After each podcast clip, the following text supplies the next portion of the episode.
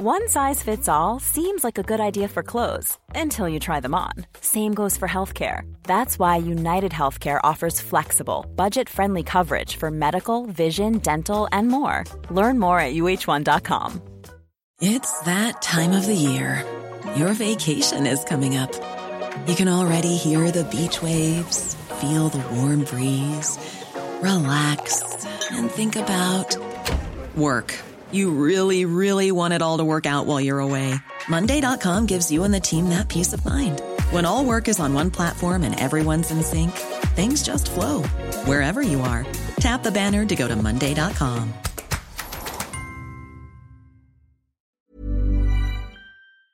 This is the Cork Today replay on C103. As we welcome you along to the programme, as always, John Paul taking your calls at 1850 333 103. Anything you want to share with us, we love to hear from you. You can text or WhatsApp 0862 103 103. And it being Thursday, Jane Pickett, our resident vet, will be joining us a little bit later on on the programme. So if you've got questions for Jane, you can get them in uh, throughout the morning. And let me start with a text actually in from a listener because it, it ties in with something I wanted to talk about. Mary says, Could you help me, please? I've got friends living in Germany and friends living in Belgium, and they want to come to Ireland next month in June. They want to come and visit and they want to stay with me. Now, I don't have the internet, so I'm wondering, uh, do, could you find out for me, please? Do they need to quarantine first, and what exactly would happen with travellers from Germany and Belgium? Well, at the moment, the advice still is not to travel to Ireland unless you have an essential reason for your travel. So if your friends are just travelling for a holiday, at the moment that's not deemed essential travel. Now that may change and it possibly will. But if they're arriving into this country, there are a list of countries where you do have to go into mandatory uh, quarantining. There's no point saying, oh, it's okay at the moment because Germany and Belgium are not on the list. They could be added to the list. So that's something they're going to need to check. If they still are planning to travel, they're going to need to check that they're not one of the countries on the mandatory hotel quarantining, but allowing that they won't be on the mandatory hotel quarantining. Anyone who does travel to this country at the moment, again, all of this is open to change. You have to have proof of a negative COVID 19 test, which must be taken 72 hours before arrival. And that actually is the same even for people who have who are fully vaccinated, they still at the moment need to get uh, have a negative PCR test, and if they don't, then they will have to go into uh, quarantine quarantining. But allowing that the countries Germany and Belgium are not on the mandatory quarantine list when they do come if they do come to this country, they're still going to have to fill in one of these passenger locator forms and then they're going to have to quarantine at home, i.e., in your house, and they'll have to quarantine for 14 days in a place of residence that they put on the passenger locator form. And I don't know if that's going to suit a lot of people. If you wanted to come on holidays, you've got to stay in somebody's house quarantining for. Uh, 14 days. I don't know how that's going to work for many people. They they would be able to stop quarantining though if they they, if they get a negative COVID test, another negative COVID test five days after they arrive. Anyway, uh, the, I'm mentioning that that's the way it is on this day, the 13th of May. That could change though by the 13th of June, and certainly it's looking like it, it would change for July because what the government are talking about at the moment, the plans that are being discussed by the government, are that vaccinated people would be able to travel abroad for foreign holidays from July. So I'm assuming the flip of that is vaccinated people from other European countries would be allowed equally to travel here. A memo has been drafted by the Department of the Taoiseach to clear the way for overseas holidays. Now, it would be on a graduated basis and it would be over the summer months. I don't think it's certainly going to be as early as next uh, June. Leo Varadkar then was speaking at the Fine Gael Parliamentary Party, and he says it may be possible that everyone who wants a vaccine will be able to get a vaccine by the end of June. Now, that's not to say that all those people will be fully vaccinated, but they certainly will be on the road to a vaccination. And it is also expected that non essential travel between Ireland and Britain, now that would be your holidays, that would be going to visit families, that that would be permitted from July and I think the bulk of the calls that we get about travel has got to do with Britain. It's either got to do with people who are living here who've got family in England and want to go over to see them, or it's the other way around. They've got family members living in England who dearly and desperately want to come home. So the expectation is that it would be from around July, and that would be following an easing of restrictions on flights to EU countries. Now, it would be based on vaccination levels and it will be the, based on the rate of virus in certain countries. I think when you're looking to Britain, it's going to be okay because they're so way ahead on the levels of vaccinations. And obviously, because they're so way ahead on vaccinations, their numbers of cases are falling almost every day. Travel then further afield, say to the US or to Australia or elsewhere, that's not expected to happen until a late, later date. No idea on a date on that one yet. Ireland Uh, will sign up to the EU's digital green certificate system. Now, this is the certificate system for vaccinated passengers, but the government then, even when we sign up to that EU wide digital green certificate, the government then will still make their own decisions on which countries people from Ireland will be allowed to travel to and from.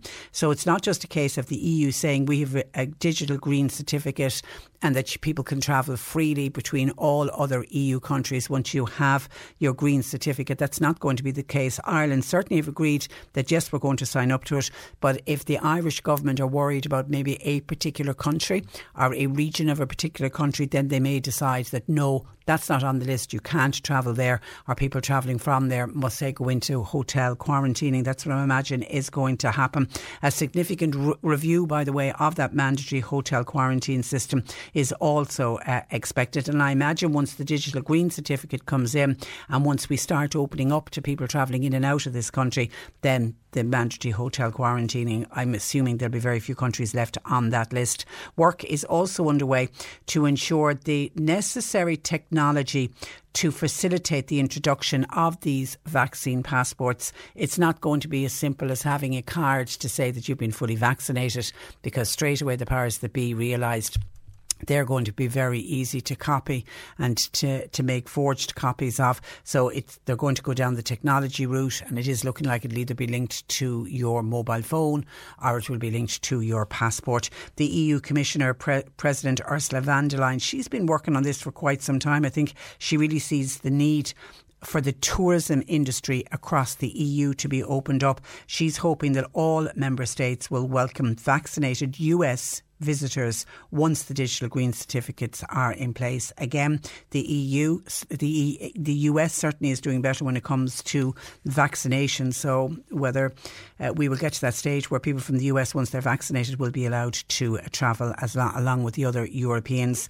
On Tuesday, the Taoiseach Leo Varadkar he suggested that restrictions on travel between Ireland and the EU countries are indeed the US may not be lifted until next year. He was speaking at an online Vintners conference that actually we're going to be talking about later on in the programme uh, today. And he said he'll be making the case, though, to fully restore the common travel area between Ireland and Britain. And he wants that fully restored during the summer, you know, saying, well, look, we may have to wait longer for the American tourists to come in. We may have to wait longer for the European tourists uh, to come in. But he very much wants that common travel area between Ireland and England opened. Now, some backbench TDs are likely to put pressure, though, on ministers to ease the travel restrictions sooner because obviously they're hearing from some of their constituents who are saying, I really want to travel. Or I think the bigger one is, I want to see family members. I think certainly what we're hearing from some of our listeners who want to travel between Ireland and England, and it's got to do with We've got some grannies and granddads listening to this programme who haven't seen much loved children and much beloved grandchildren. And some haven't seen them since 2019 because many of the travel plans were cancelled last year Christmas certainly was cancelled for a lot of people, and now certainly we're into 2021 and they haven't seen their loved ones until 2019. So I think there's if the the common travel area, I think there will be a lot of emphasis by the TDs to get that one moving and to get travel once we catch up. And we are doing well on the vaccinations, but once we catch up and get anywhere near the vaccination levels that are in place in England, then I certainly think there's going to be no reason as to why we can't be travelling between Ireland and England. And just on uh, vaccinations, I, I don't know if it's just me and I'm in that sort of age group at the moment. I'm hearing of loads of people getting phone calls and te- not phone calls, getting texts to say, say that they are going for their jabs. I am actually hearing of people who are getting phone calls from their GP practice to say come in for a jab. I mean, I'm assuming some of the GP practices must have extra vaccines uh, and they're calling in some of their patients, which is great. But there's lots and lots and lots of people being called in to go to the vaccination centres. And certainly, as we mentioned yesterday with that email that we received from the HSE, there are people across North Cork and West Cork in the 60 to 69 age group who are getting a text, but they're not getting a text to go to their local vaccination centre or their closest one. They're being asked to go into the city, either into City Hall. A lot of people uh, seem to be getting a call to go into a Uí Chaoimh, and that's they're doing that, as we know, to try to mop up the last of between the 60 and the 69 year olds to get all of them vaccinated. And then obviously it's going to open up for the uh, 50 to 59 year olds. And already we've been contacted by some people in kind of the late 50s, 58, 59, who are getting a text to say, come and get your uh, vaccine. So your vaccine, if you have registered, it is on the way. And I don't know, I'm one of the ones, I'm in that 50 uh, to 59 age group and I've, I've registered. And I don't know, if, is it just me or is anybody else obsessed with checking their phone, checking to see if you got your text message uh, yet? I seem to be constantly, I've never checked my phone so much. I can't wait to get that text message to get the call to come in. And the Health Minister intends to bring a revamped plan on the COVID 19 rollout to Cabinet. He's hoping to do it next week. Stephen Donnelly said he'll have this updated vaccination plan and it'll provide a timeline on when all age groups can expect to receive their first vaccine dose. He expects to receive updated recommendations as well on the use of AstraZeneca and Johnson & Johnson from NIAC, the National Immunisation Advisory Committee. He's expecting that in the coming days. And the, because uh, as we know, the vaccines at the moment are confined to people over the age of 50, but they're hoping to get a recommendation that they will be allowed to give it to the 45 to 49 year olds. So he's waiting on that news to come. Uh, and then there'll be this revamped plan, and people will just have some kind of an idea when they're expected to get their jab. Another big milestone was confirmed that over 260,000 people received a vaccine dose last week for the first time. That was our highest figure to date. And as of Monday, 1.8 million vaccine doses have been administered. Over 30, that's over 35% of the adult population have had at least one dose. And the European Medicines Agency, they're saying this is something that we had some calls in yesterday about booster doses and what's will we need to get a booster dose. They're saying it's still too early to say whether a third vaccine dose or a booster dose might be required.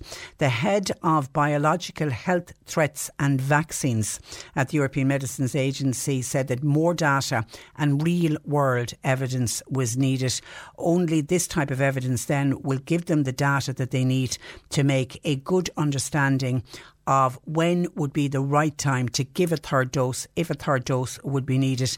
And they also added that it could be a booster dose of the of an existing vaccine, or it, they may need to develop and there may be new vaccines developed, which obviously they're already working on for the new different variants that are coming out. If they find that they, they can tweak a vaccine so that the booster shot will help towards the new variant. And if you think about it, it's a little bit like what they do every year with the flu jab. People go along every single year for a flu jab. And what they do is they look at last year's flu, they see what the virus looked like, and then they tweak the vaccine so that they have that covered for the next year's flu jab. And on and on it goes. And it's going to be something similar with COVID 19 uh, for sure. Uh, the European Medicines Agency is also reviewing an application, as we mentioned yesterday, to extend the Pfizer jab for 12 to 15 year, year olds. And, and a decision on that is expected to be made at the end of this month. So whether we need a booster or not, they are looking at it very carefully. 1850 333 103. John Paul taking your calls. You can text or WhatsApp 0862 103 103.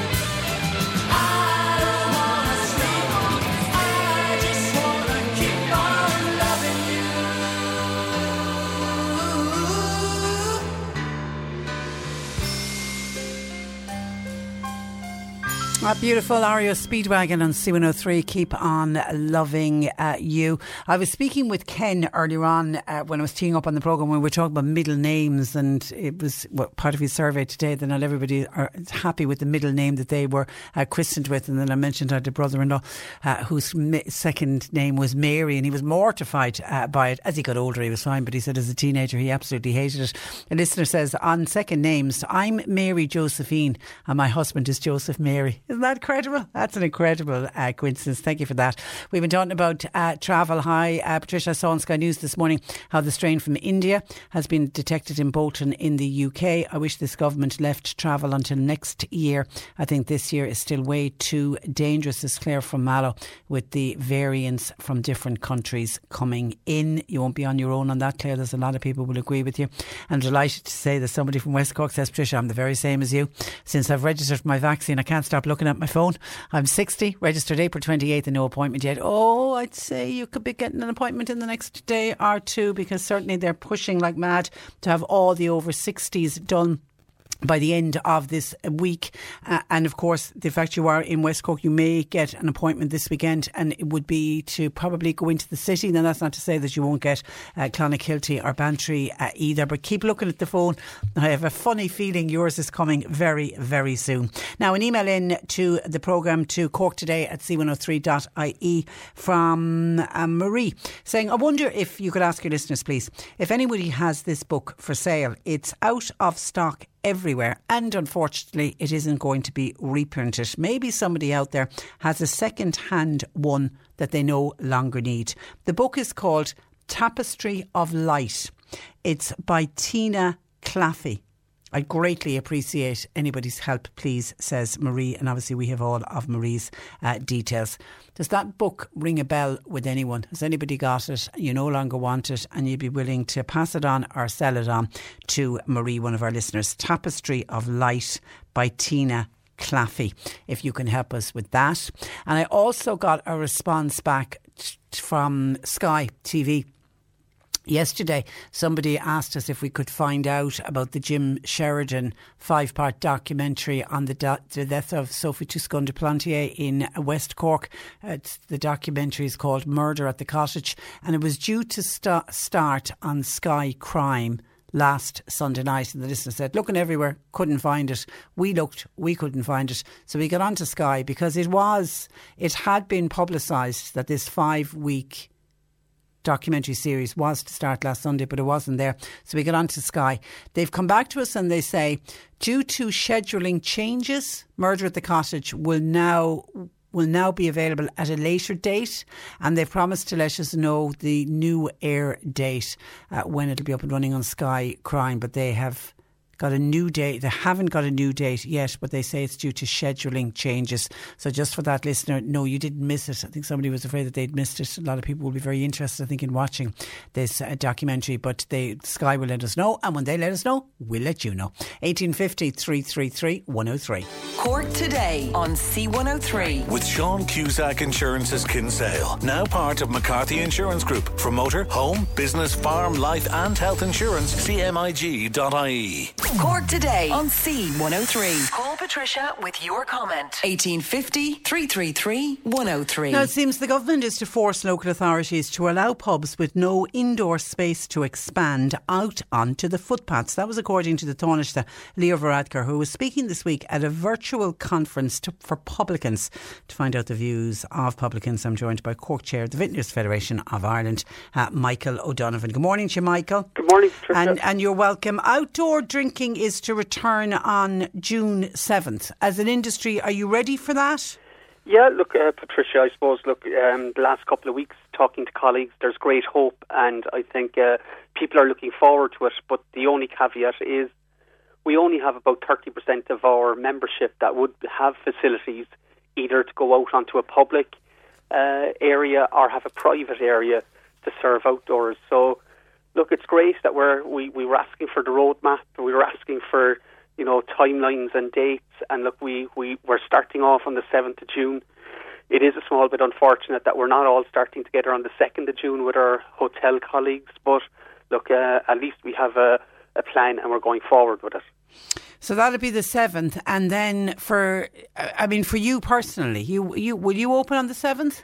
I can't. Uh, unfortunately, I don't have a, a wide footpath outside uh, my, my my door, and I'm landlocked at the back of my premises, so I don't have a beer garden. So unfortunately, outdoor for me, uh, I'm in the seventy percent of our membership that wouldn't have the facility to go outdoors. So for the seventy percent, then you're looking at July. Well, hopefully, yes. The, look, on that same webinar last Tuesday, uh, the Taoiseach said that uh, he'd be very hopeful, and in fact, he said that he'd nearly put money on it if he was a gambling man that we will be going indoors in July. And look, what we're hoping for is uh, similar to what happened in Northern Ireland, three to four weeks. It was three, three and a half weeks in the north uh, from the time they went outdoors to the time they went indoors. And that would tie in with what the chief medical officer keeps saying in that we're about four weeks behind the north in mm-hmm. vaccination levels. Yeah. So hopefully we'd be hopeful that um, that we would have similar um, uh, results here, and early July we'd be prepared to go indoors. Now it, it's not going to be indoors like it was in 2019. We appreciate it's going to be indoors like it was in 2020. That we will have restrictions and we will have to follow uh, the medical advice. So uh, we just have to wait to see what the guidelines are now, do you have you any indication what those guidelines are going to be? No, look, as we sit here today on the 13th of May, we're still waiting for the guidelines even for the 7th of June. So um, we're hoping that they will be produced uh, early next week and give people uh, a lead in time to get prepared. But um, I think we, we, we, we have a general feeling of what it's going to be, but we just don't have the specifics yet. I mean, there are, there has been some talk. I mean, the nine euro, the substantial meal, that's definitely gone, isn't it? Yes, the the the, the Taoiseach said that there will be no variant uh, or divide between you know our trades that all pubs will open together. So whether you're a food gastropub or a regular traditional pub, you will be permitted to open on the 7th of June. So people can go into their traditional pub if they have the outdoor facilities and just sit down, have a drink. Uh, there'll be no requirement to have any food.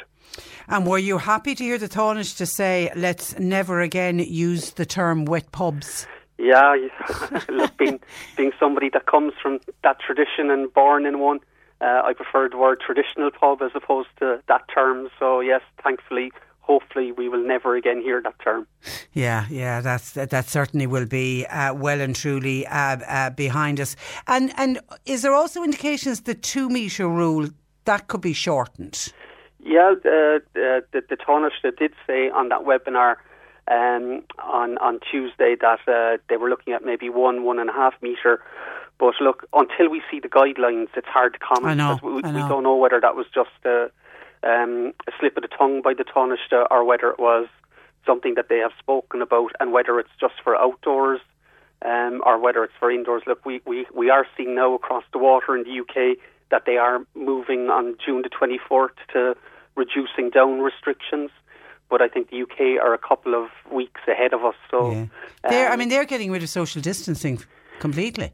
Yes, they are uh, towards the end of June. Although we've we've learned this morning that they're talking about maybe pausing that on the end of June. But look, I suppose for us, uh, we have to get open first in yeah. July. Um, we, as we know, we will have the restrictions, and maybe that's the conversation for six, seven weeks after opening to to, to look towards those. But uh, if we get the guidelines first for the seventh of June and then on into July, um, I think we'll have to take it step by step. Now, a couple of people asking the same question about the June 7th opening for outdoor drinks. Will people be able to use the toilets? Yes, that's our understanding. If you are a paying customer in um, on the premises, you will be uh, able to use the, the, the facilities in that uh, in that premises. So, yes, look, this is something I think we've seen it over the last number of weekends uh, across the country, particularly here in Cork City and some towns across County Cork. Um, people uh, getting out, socialising, but obviously no facilities. So, look, when uh, hospitality reopens, um, especially the pubs reopen, yes, we will be providing facilities. Yeah, and I'm assuming you'll have to put a mask on when you're yes, if you're walking you, inside, and, and, inside, and, all of that. Yes, the mask will have to be you sanitise mask uh, all the time inside, and then back out to your table again.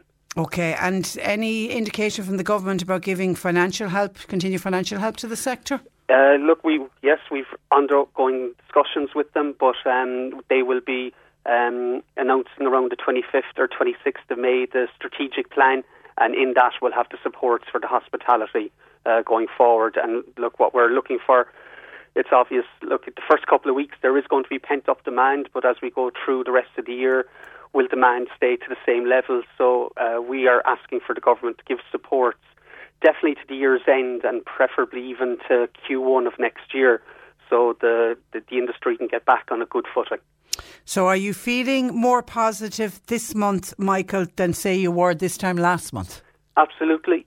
Look, the, the vaccine rollout, they, to be fair to the government, I suppose, and ministers that we've been uh, in discussions with, they, they had been saying for, for weeks and months that the vaccine rollout was the key to, you know, us getting open, getting the economy going, getting people back to work.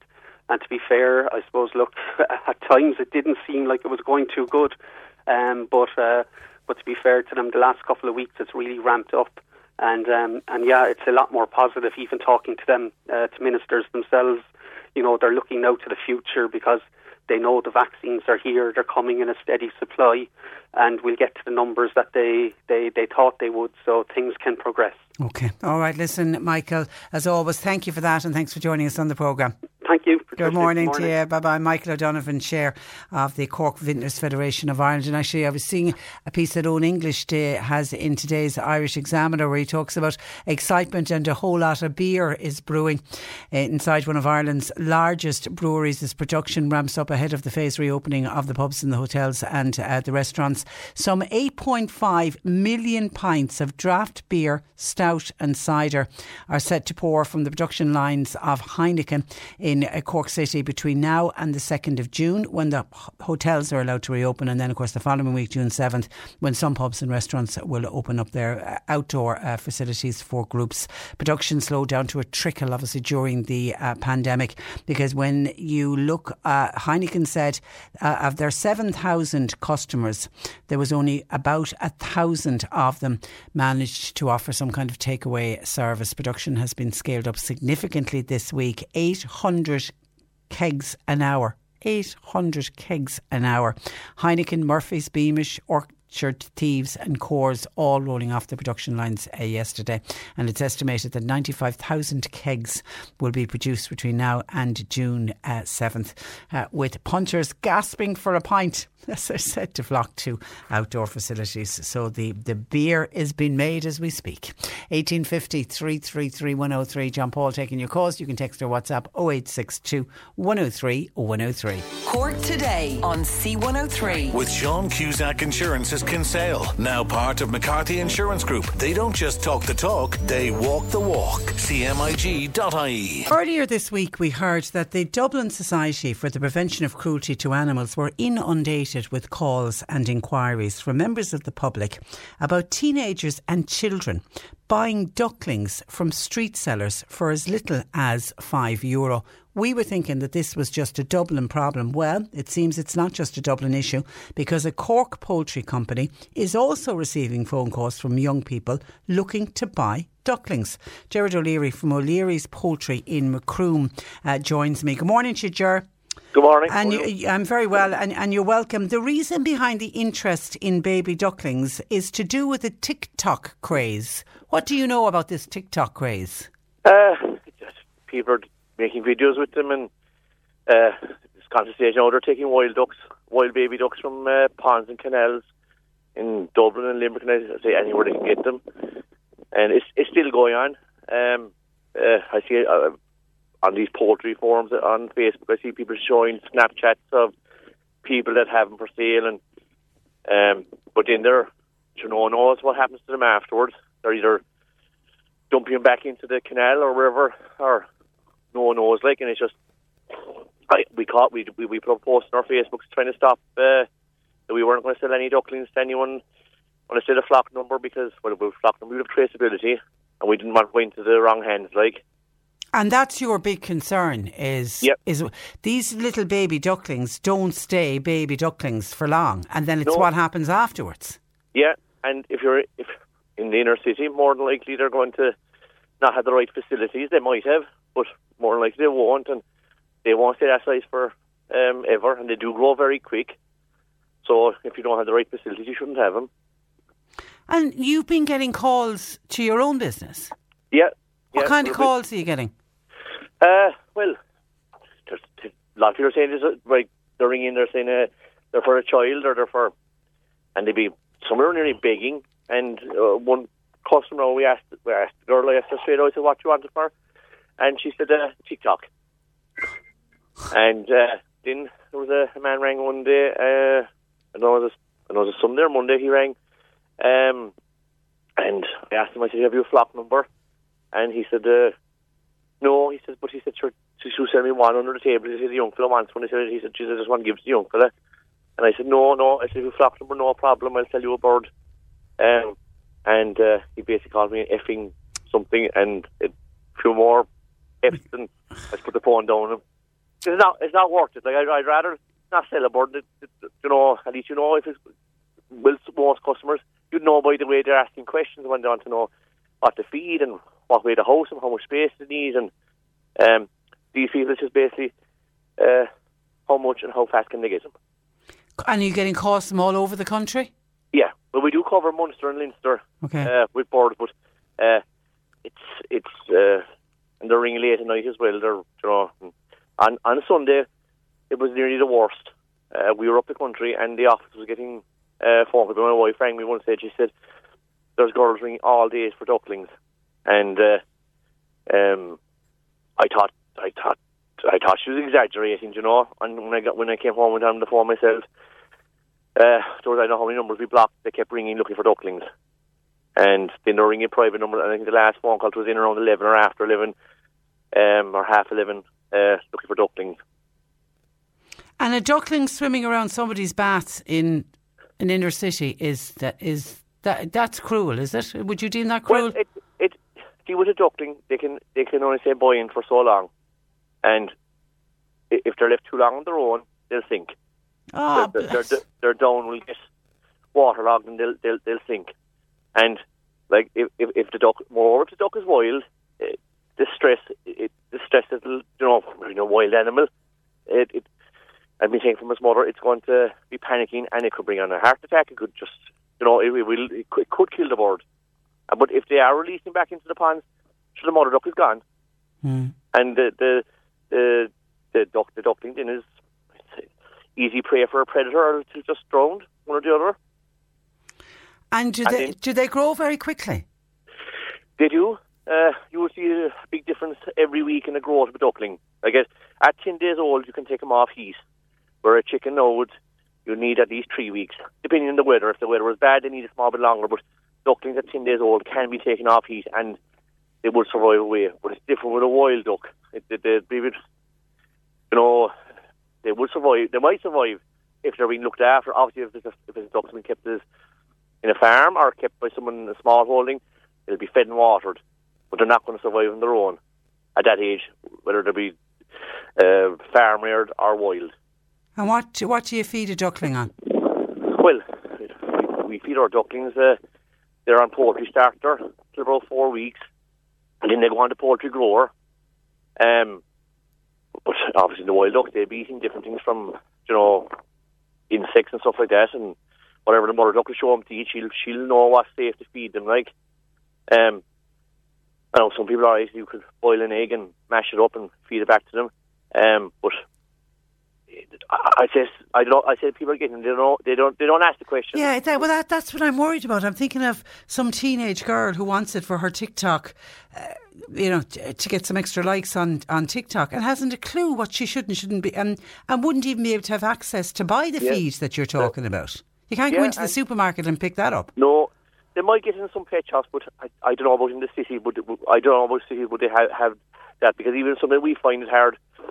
Some of our feed suppliers they wouldn't have it the whole time. You know, you'd have to have it ordered well in advance at certain times of the year. But it's just I, I don't know. We we just caught we on our Facebook page we put up a post um, that we didn't want.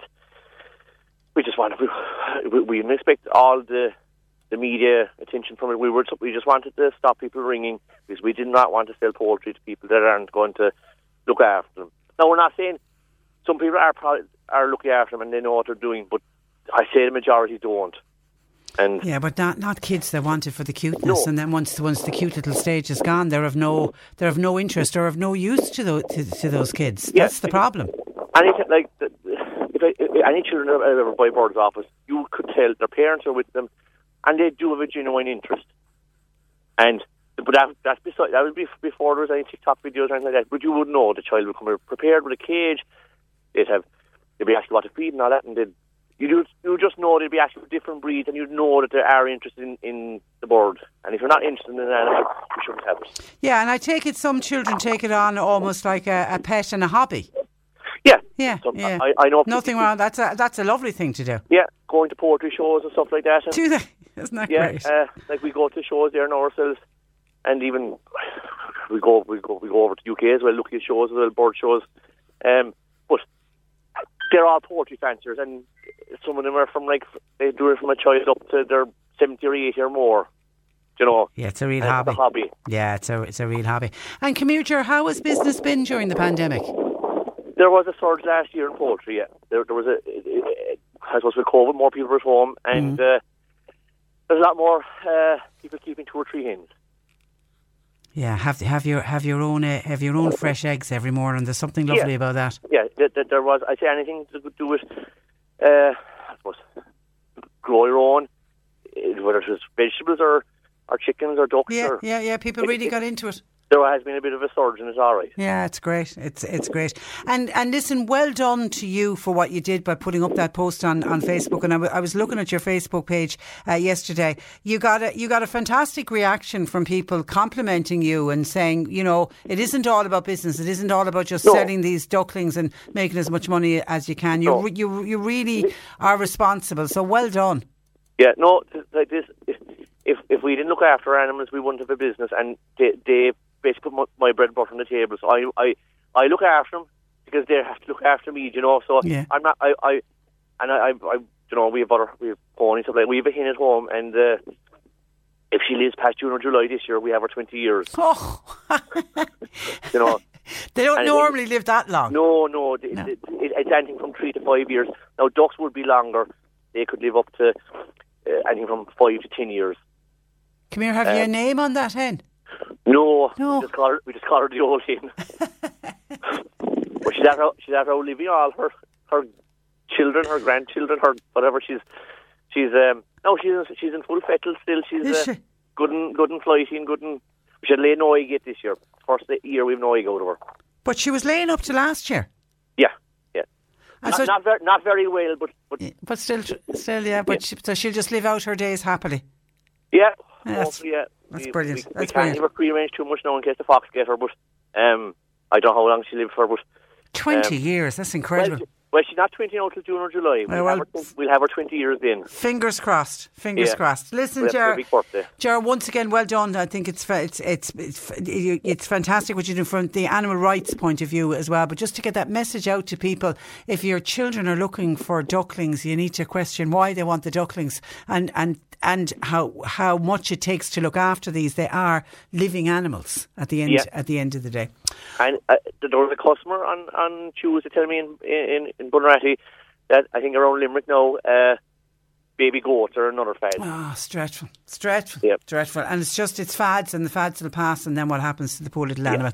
Listen, Yeah. Gerard, thank you for that. Stay safe No and thanks for joining us. Uh, good, good morning to you. Bye bye. That is uh, Gerard O'Leary of O'Leary's Poultry in Macroom on that new TikTok craze with uh, baby ducklings. And the thought of them taking the wild baby ducklings as well is horrible. Jim says maybe Ger should call that hen COVID or Corona for the times we're living in.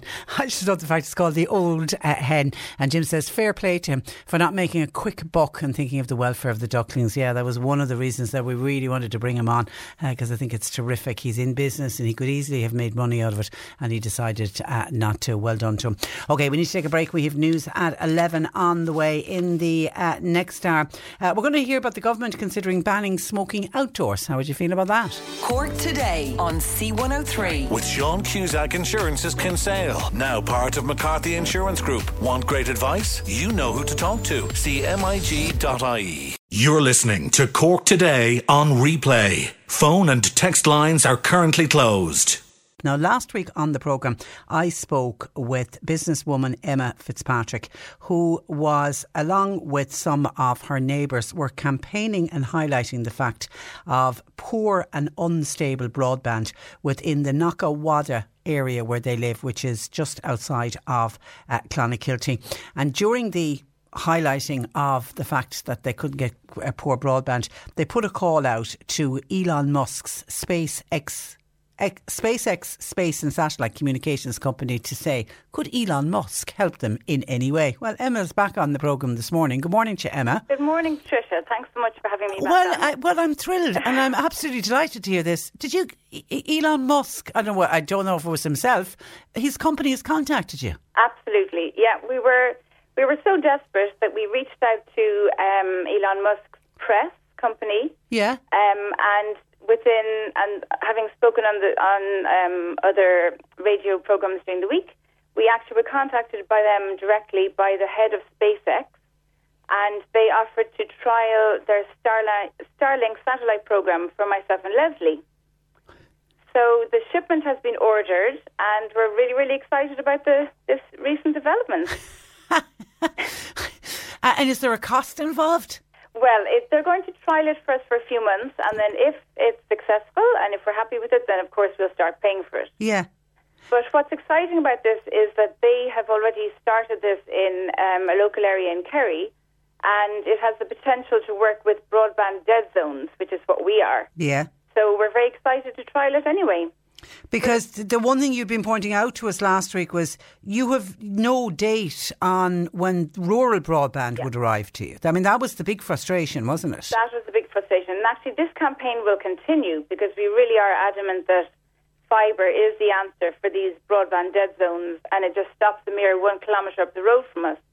So we are really hoping that we can still be reached out to by the NBI to give us a date so that not only myself and Leslie, but the other two businesses in the local area, families, others who are trying to work from home, educate their children, and basically connect to the modern world, will all be able to have good quality and stable broadband, you know? And there's so much talk as well about uh, blended working now as we come out of this pandemic, and that's where we're staying positive. We are coming out of this pandemic, and people are going back into the office. But not everybody wants to go back into the office, and not everybody wants to get into that the rat run of commuting to work. And people are now wanting to move out of the cities and they want to move into rural Ireland. But you can only do that and work in rural Ireland with good broadband. That's that's the whole point. But not only that, um, from September onwards, it's going to actually be enshrined in law that people can spend 20% of their work life at home, working from home. But for this to be able to take place, as you pointed out, we will need proper broadband. So the government really has to follow up on these promises and on these measures with good quality fibre or, you know, subsidise good quality satellite or maybe install more masts, but enable people um, us, particularly in rural Ireland, to be able to do so and you know, connect to modern life, be able to use what's now really a public utility. You know, we mm. all need broadband. So we're, yeah, we're hoping that they will kind of listen to us as an example um, and that people, in order for people to actually be able to stay connected, that they don't have to launch a campaign and reach out to Silicon Valley in order to be listened to, really. Well, you, you reached for the stars and, and you certainly grabbed one on the way back down for sure. So well done. Well, well done. Well, and keep us posted, will you, Emma, as to, as to how yourself and Leslie get on? Absolutely. Thank you so much. well much. Done. Well done. That's bye bye. Same to you. That's uh, uh, there's somebody who's certainly going to have a good day. That is Emma Fitzpatrick. And well done to Elon Musk's SpaceX company uh, for reaching out to Emma and to Leslie. We wish them nothing but luck. Now, some of your texts coming in to to us. Uh, before I get to those ones, can I? There's a text in listeners looking for some help, and we always like to get stuck in and see if we can help anybody uh, out. Uh, hi, Patricia. Could you ask any of your listeners? Is there anybody out there that would have a treadmill that they're not using at the moment? I suffer from a very painful back injury, uh, but due to the amount of movement I have, it's very embarrassing for me to go out and walk where I live as my movement is very slow. So, having a treadmill in my house would be of huge benefit to me as I live alone. Um, as I live alone and can get it collected as I live alone and can get it collected, okay, they, they are willing to, because obviously it's going to need to be treadmills. They're not something you can just pop in the post. I live in the Carrigaline area. Okay. So uh, anyone in the Carrigaline area, ideally, where you wouldn't have to travel too far, that has a treadmill that you're no longer using, that you'd be willing to pass on. Now, I don't know whether you'd be willing to give it to this person uh, for free, whether you'd be willing to loan it to this person while they recover from their back uh, injury. Uh, we have this listener's details here. So if anybody can help us out with that, a treadmill that you're no longer using. And I know treadmills very much became the vogue, and lots of people were buying treadmills, certainly in the early days of lockdown. It kind of became a big thing to have your own kind of home gym. But many people bought treadmills, and you start off great on any of those pieces of equipment. It's like the exercise bikes and then the kind of the novelty wears off. I don't know how many people I know that would have an exercise bike or a, and I know I had a cross trainer in my house for many, many uh, years as well that it was used to hang up washing on. In the end, people just, you know, it became something to hang your clothes up on. Uh, so if you're in a situation like that, that you have a treadmill, or maybe you had a treadmill that somebody in the house was using that they're no longer using, if you can help us, can you give John Paul a call and we can put you in contact with our listeners to say the listener is in the uh, Carrigaline area and is willing to collect the treadmill or have it collected for her. 1850 333 103 if you can help us out with that. On vaccines. Hi Patricia, I got my COVID shot in Killarney Vaccination Centre. Just want to say how professional and friendly. Every single person was. So well done to everyone there and to all of the HSE. Many, many thanks. Hi, Patricia. I'm over 60. I got my appointment for my vaccine today. I live exactly two miles from the vaccination centre in Clonakilty, but guess what? My appointment is for Uí Chaoimh. Why did we have to give our Eircodes if they're not sending us to our closer vaccination centre? It is ridiculous. Uh, I assume that you weren't listening to the programme yesterday because I started the, or maybe you just didn't hear the start of the programme. I started the programme yesterday with an email that we got in from the HSE who were advising us that some people in North and West Cork would be receiving their COVID vaccinations by appointments yesterday, today, and probably maybe even tomorrow, and that they would be asked to go to the Cork City this weekend to get their vaccine. They reckon about 2,000 people in the 60 plus age group based in West Cork and North Cork would be getting a text message either yesterday, today, or tomorrow, and they will be asked to go to the city. They're trying to move along the 60 plus age group in Cork. They're trying to get, because so many people registered, they're trying to get them all appointments within this week. So, hence the reason they have more availability for vaccination slots in the city than unfortunately they have in either of the Clonakilty one in West Cork or the Mallow one in North Cork. And that's not to say that people are not getting appointments for Mallow and Clon, they are, but 2,000 people are, are being asked to go to the city. So, that's the reason. And uh, it wasn't that they ignored your postcode, they're just trying to get through the over 60s group and do it as quickly as possible, making way then for the over 50s or the under the, the 50 to 59 year olds, even though we are hearing from 50 to, to people in their late 50s, in particular 58, 59 year olds who are after getting appointments as well. And then here's one. Has this happened to anybody else? Patricia, is this normal practice for the vaccination centre to call you with a couple of hours' notice for your vaccination shot? My neighbour was phoned yesterday. Uh, they, she wasn't given the usual one week's notice. Could you discuss this and raise this on your programme, please? I'm assuming what has happened there is the vaccination centres they're rolling through it throughout the day. There's going to be no shows. They're also going to realise they're going to have vaccine, vaccines left over, and rather than waste the vaccines, I'm assuming that's what they're doing. They are calling people. I've heard of GP practices certainly that was doing it. I heard of one GP practice up the country that was coming to the end of the day, and they realised they had five vaccines that would have to end up in the bin and they literally went out onto the street and asked five random people, Do you want a vaccine? And needless to say, the five people ran in and said, Of course we do, and took the vaccines immediately. So I'm assuming that that's what's happened to the vaccination centres. They just realised that they've extra vaccines and they're just going down through the list of, on, that's on the computer, the list of people that, that have registered. And I'm assuming that your neighbour went in. I mean, if it doesn't suit, I mean, if you're only getting a few hours' notice and the slot doesn't suit, I'm assuming you can just tell the person that, No, I'm not able to make it, but if you are able to make it, give me a few hours' notice, I'd be gone like a shot. Pardon the pun, for the shot. Uh, but I ha- have I heard of it happening? No, that's not to say that it hasn't happened in other areas as well, or maybe it's just happening this week as they're trying to get through. I know they're really trying to get through all the 60 to 69 year olds. Anybody else heard of that, or did it happen to uh, anyone that you know, or did it happen to yourself where you actually got a phone call from the vaccination centre with a few hours, like say a phone call in the morning to say, could you come in in the afternoon or in the evening? Let us know. 1850 333 103. And here's Patrick in Fermoy, who's a happy man today, says Patricia. I registered as a 58 year old for my vaccine on Wednesday of last week, and I received a text last night to go to Mallow GAA complex tomorrow, Friday, for my Pfizer BioNTech vaccine. Happy days.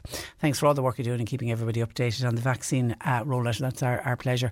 Uh, kind regards. And that's from Patrick in Fermoy. Best of luck to you, Fermoy. Now, not everybody is happy about vaccinations. And let's be honest, they reckon. Do they reckon about 85% of people are going to be very happy to take a vaccine? But of course, there are people, and that's not, not, ju- not just in this country, but there are people who are anti vax, don't believe in the vaccination at all. It's a worldwide uh, problem. It doesn't seem to be as bad in this country. We are a country that's desperate to get the vaccines, and the majority of people want to get the vaccine, but there are people who don't, including someone who's contacted us this morning. Where's it gone to? John in Youghal is one of those. And when I was talking about foreign travel and how vaccinated people will be able to travel abroad for foreign holidays, they reckon from around July, and I was talking about the European Union and they're setting up the with the vaccination passport almost. It's going to be called this green uh, certificate, and that's going to be introduced, and then people will be allowed to travel between one European country and another European country, even though it'll be up to each individual country to decide whether they want to allow uh, people to go to a certain country. You know, if there's high rates of COVID 19 and there may be spikes and there may be other waves of COVID 19 throughout the summer, the government then may decide that such and such a country is not safe to travel to at the moment. Uh, so, therefore, even with your vaccination passport, you'll be asked uh, not to go. John says, What about those of us who do not want to take the vaccine? The talk is all about those who wish to take the vaccine, but what about the cohort who will not be receiving the vaccine? Are we then to be stranded in Ireland forever? Well, I don't know about forever, John, but it absolutely is your choice not to take the vaccine. And you can't blame the government on this one because it's not the government that are dictating who can and can't leave this country. There will be airlines that will say to you, you can't get on a plane unless you either have your vaccine or you have your negative PCR test. But also, when you say stranded in Ireland forever, there will be other countries that will not allow you to enter their country unless you have been vaccinated. And I'm assuming Ireland is going to do pretty much the same thing as well because if they're talking about allowing vaccinated people to travel abroad, it's going to be the same with people uh, coming back into this country. And this isn't anything new. You know, with people talking about, you know, being stranded forever and what are the government doing to us, there is a thing, for example, called a yellow cert. And I know there's certain African countries that you can't travel to unless you have a yellow cert. And what is a yellow cert? A yellow cert basically means that you've been vaccinated against yellow fever. And yellow fever was a disease that was crippling and destroyed a lot of African countries. So there's now a vaccine for it. But if you want to travel to those countries, the only way you can get in, that you can get past passport control, is to show them that you had your vaccine before you travel. And lots of people have done that. So, you know, it, it isn't anything new. This isn't, we're not inventing the wheel uh, here. They, we are living in a global pandemic, and every country is trying to protect their own citizens and their own borders. And if they've managed to get the pandemic under control by vaccinating people, why would they be throwing the doors open to allow everybody in who wasn't uh, vaccinated? And you can't point the we blame the government for a lot of things, but this is one thing you can't blame the government for. You're not going to be stranded you will feel like you're stranded in this country, John, if you're not able to leave. But I go back to the fact it's your decision. Nobody's forcing you to go and have a vaccine. But if you do di- decide to go and have a vaccine, which the majority of people in this country are opting to do, then you'll be given your certificate and you will be able to uh, leave this country. 1850 333 103. And thank you to somebody who was listening to me talk about the email that I got in. Where's that email gone? It's over here. The email that I did from Marie early this morning asking had any of our listeners had a book called Tapestry of Light by Tina Claffey Well, one of our listeners went did a bit of research for us, and Elizabeth, thank you, Elizabeth, and says, Patricia, this book look like looks like it's available in Waterstones, and she's uh, sent on uh, the photograph of the book, and it's up on. I'm, I'm assuming that's Waterstones their website. So if, if, Marie wants to try Waterstones, because she said she's tried everywhere and they're out of stock, but it's come up on that website for Waterstone. So if the listener wants to try that, if Marie wants to try that, she may be able to, to get one there.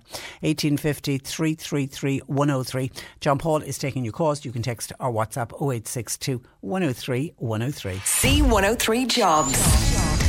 Carpenter is required for Cork City. Uh, any positions, all positions available for electricians also in Ringaskiddy, Macroom, and in Blarney. We're looking for a childminder three days per week. It's from the 12th of July to the end of August. It's for two children. They're aged four and six, and it'll be in the children's own home in the Kilbrittain Ballina Bandon area. Arctic driver wanted for the North Cork area, while Dúchon Concrete, they're looking for a HGV mechanic. We have many, many more jobs on our job link today if you'd like to check them out you can go to c103.ie forward slash jobs. This is C103. Cork today on C103. With Sean Cusack Insurance's Kinsale, now part of McCarthy Insurance Group. For motor, home, business, farm, life, and health insurance, cmig.ie. Now, the Cabinet has agreed to look at extending the smoking ban to cover outdoor areas, especially where food is being served. A smokers' representative group has said there is no justification for banning smoking in outdoor spaces. And John Mallon of Forest Ireland uh, joins me. Good morning to you, John. Good morning, Patricia. Now, Thank it, you for inviting me. Uh, well, it looks like it's the former Health Minister, James Reilly, who's now, of course, the Senator. He has said smoking outdoors still poses a health risk. You disagree with that? No, it's not a case of I disagree with it. Uh, James Reilly doesn't, uh, for a medical man, doesn't seem to know a whole lot. Um, Smoking is measured indoors to justify um, the smoking uh, ban indoors as a health issue, uh, a public health issue. Um, they use a machine that measures cotinine levels in the air. Cotinine suggests the, the uh, presence of nicotine, therefore the presence of smoking. So they can measure the density of cotinine uh, to see how high it is, and therefore they can say that there's a danger posed by the amount of smoke in the air indoors cotinine can't be measured outdoors. That's just one thing. And there has been no research. Like, I, I remember back when the ban was being introduced, I had 88 different research projects from around the world that I was looking at on uh, second-hand smoke. But there are absolutely none whatsoever done outdoors. Uh, but he, so, but but he says it's also annoying to those who want to eat outdoors. No, that that's completely different. I'm glad you said that, Patricia, because you see, if it's not a public health issue, it's a personal preference issue. So what you're actually telling me is that James uh, James Reilly, the ex-minister for health, now has a preference for not having smokers in the out, uh, smoking in the outdoor space. That's what you're telling me. Now we're dealing with something uh, in terms of cigarettes, uh, something that's absolutely legal, and something that that uh, brings in nearly a billion a year in revenue uh, in tax. now he wants, it's one thing to ban smokers from the indoor space, it's quite another the outdoor space. So our opposition is to banning smoking in outdoor drinking areas. I'd, I'd like to make that plain to you. I think the smokers should use their common sense regarding places where people are eating. Uh, but in terms of dr- drinking areas, uh, a pint and a fag go together like like bread and butter. And a lot of smokers will tell you that as as well, because a lot of smokers, when they try to kick the habit, they have to lay off the drink for a while exactly. because as soon as exactly. the pint is in their hand. Yeah. Now, a lot of these laws, though, John, are introduced to protect children from taking up the habit, and surely that's a positive. Nobody, even smokers, would not want their children smoking. Ah, Actually, for goodness sake, Tricia, that's ridiculous. That's that's. Uh, I, I've heard that before, and I think it's the height of silliness. Why? Children, because children will do exactly what they want. Every one of us, if we're truthful, started smoking well before we were eighteen. Some as, as young as I started smoking when I was twelve. Um, it, it, children will do as they please, and today they have the money to do so. Uh, and adult smoking, people smoking in a, in a pub, first of all, children shouldn't be there. It's an over 18 spot. But secondly, they're not going to look at an adult and say, oh, I think I'll do that. In fact, if, if they saw adults smoking be the one thing that would put them off doing it, um, no, that's that's nonsense. That'd be like saying I don't see children seeing adults praying in church. It might make them decide to do it. They should have a choice, you know. Uh, the children will do as they please. So that, that that argument falls down completely. But you know, on the subject of children, if you're talking about personal preferences, there might be an argument to be made for not having children in pubs. I mean, if you can uh, ban smokers from from having a smoke outside, why can't you ban children as well? It's an adult place. You see, that's where personal preference takes you. It takes because you what the children might be annoying to some of the other exactly. adults who are out. Exactly, but by the same token, I think children have every right to be with their parents. That'd be my view. And if the, and their parents' money is as good as anybody else's, and indeed the smokers' money is as good as anybody else's. So when you start like O'Reilly, uh, like James Reilly, picking on, on, on something on the basis of your personal preference. Uh, then you get into very dangerous territory. Maybe we could have a politician-free pub. Uh, so, so, but with so much, and we've been talking about hospitality earlier in the program, hospitality moving uh, outdoors because of the pandemic. Exactly. If this was introduced, John, would that affect the trade? Do you believe? Of course it would. Yeah. Of course it would. Sure. Ask ask any publican today that was around twenty years ago. They, they'll tell you that the smoking ban decimated them.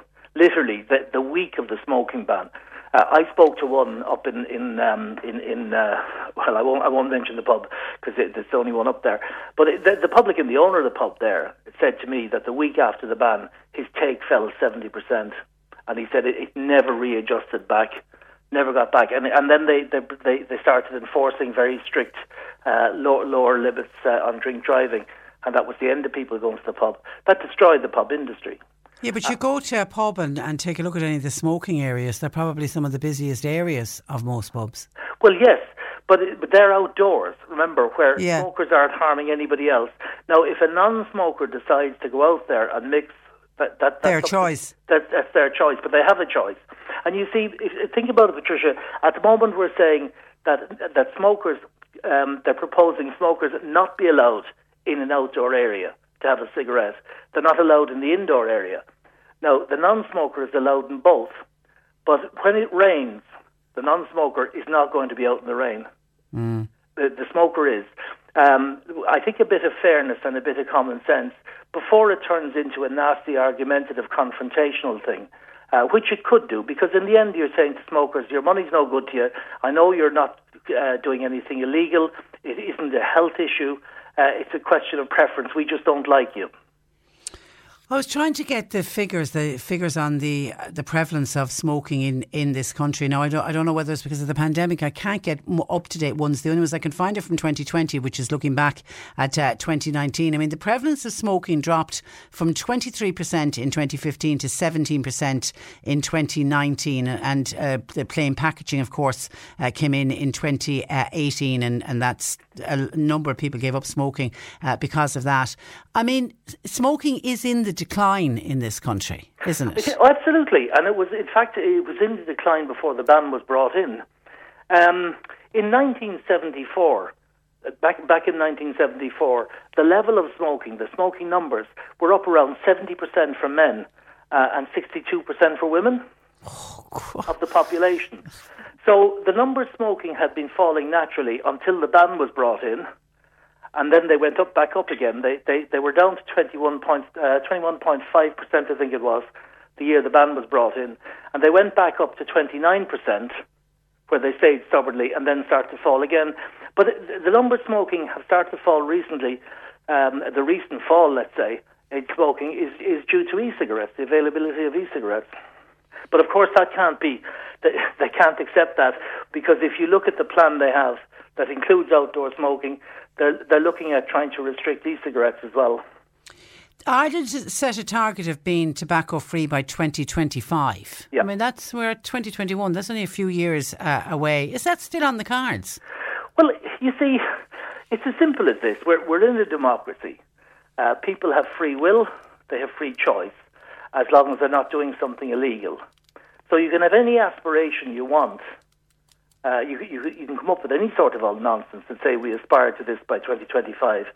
It'll happen if people want it to, and it won't if people don't want it to. It's as simple as that, and that's the way it should be. And you know, government have a certain amount of responsibility uh, in terms of our health, in terms of public health. Uh, one would be to try to, to uh, with the money that's being invested in it, to try to have a good health service.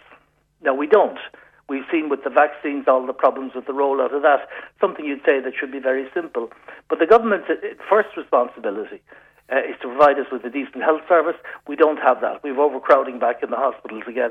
That's long before they go anywhere near uh, lecturing us on how we live. Yeah, but if you continue to smoke, you're at higher risk of ending up wanting and needing that health service, aren't you? Well, look, every day of your life, you're increasing the risk of being being uh, in danger of ill health. You know, the older you get, the worse it gets. I assure you. so it isn't just smoking; it's everything. The food we eat, um, what we drink, the air we're breathing. Um, the, the EPA are able to tell us that the air we're breathing is dangerous. You know, uh, diesel fumes uh, are carcinogenic. I don't know whether you know that or not. Yeah. Uh, and they're legal. So it is. Well, you know, and, and we can argue about cigarettes till the cows come home. You, they're legal. They're, you know, exactly. They mightn't want us. They mightn't want people to smoke, but they are still legal. Well, Joe, legal, Joe yeah. in Jomama, one of our listeners, says, "I don't want to be standing outside enjoying a drink with somebody puffing cigarette smoke into my face. It's a vulgar habit. Smoke at home, not anywhere where there are members of the general public. I always hold my breath when I'm passing a smoker on the street, even now when I'm wearing a mask." Should God love your intolerance. Um, that's that's uh, you know that sort of stuff. Uh, that that's that's uh, uh, look at me. I'm I'm I'm wonderful. The smokers are awful, hateful people. That's dreadful, judgmental nonsense. I hate to hear comments like that. Uh, Mike says people are using e-cigarettes indoors. We need to have a discussion on uh, that. That needs to be banned indoors. Yeah, I, I, ab- I, absolutely think leave.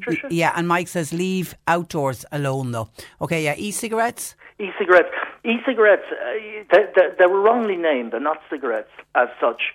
Um, all of the dangers associated with smoking and with second-hand uh, smoke is smoke.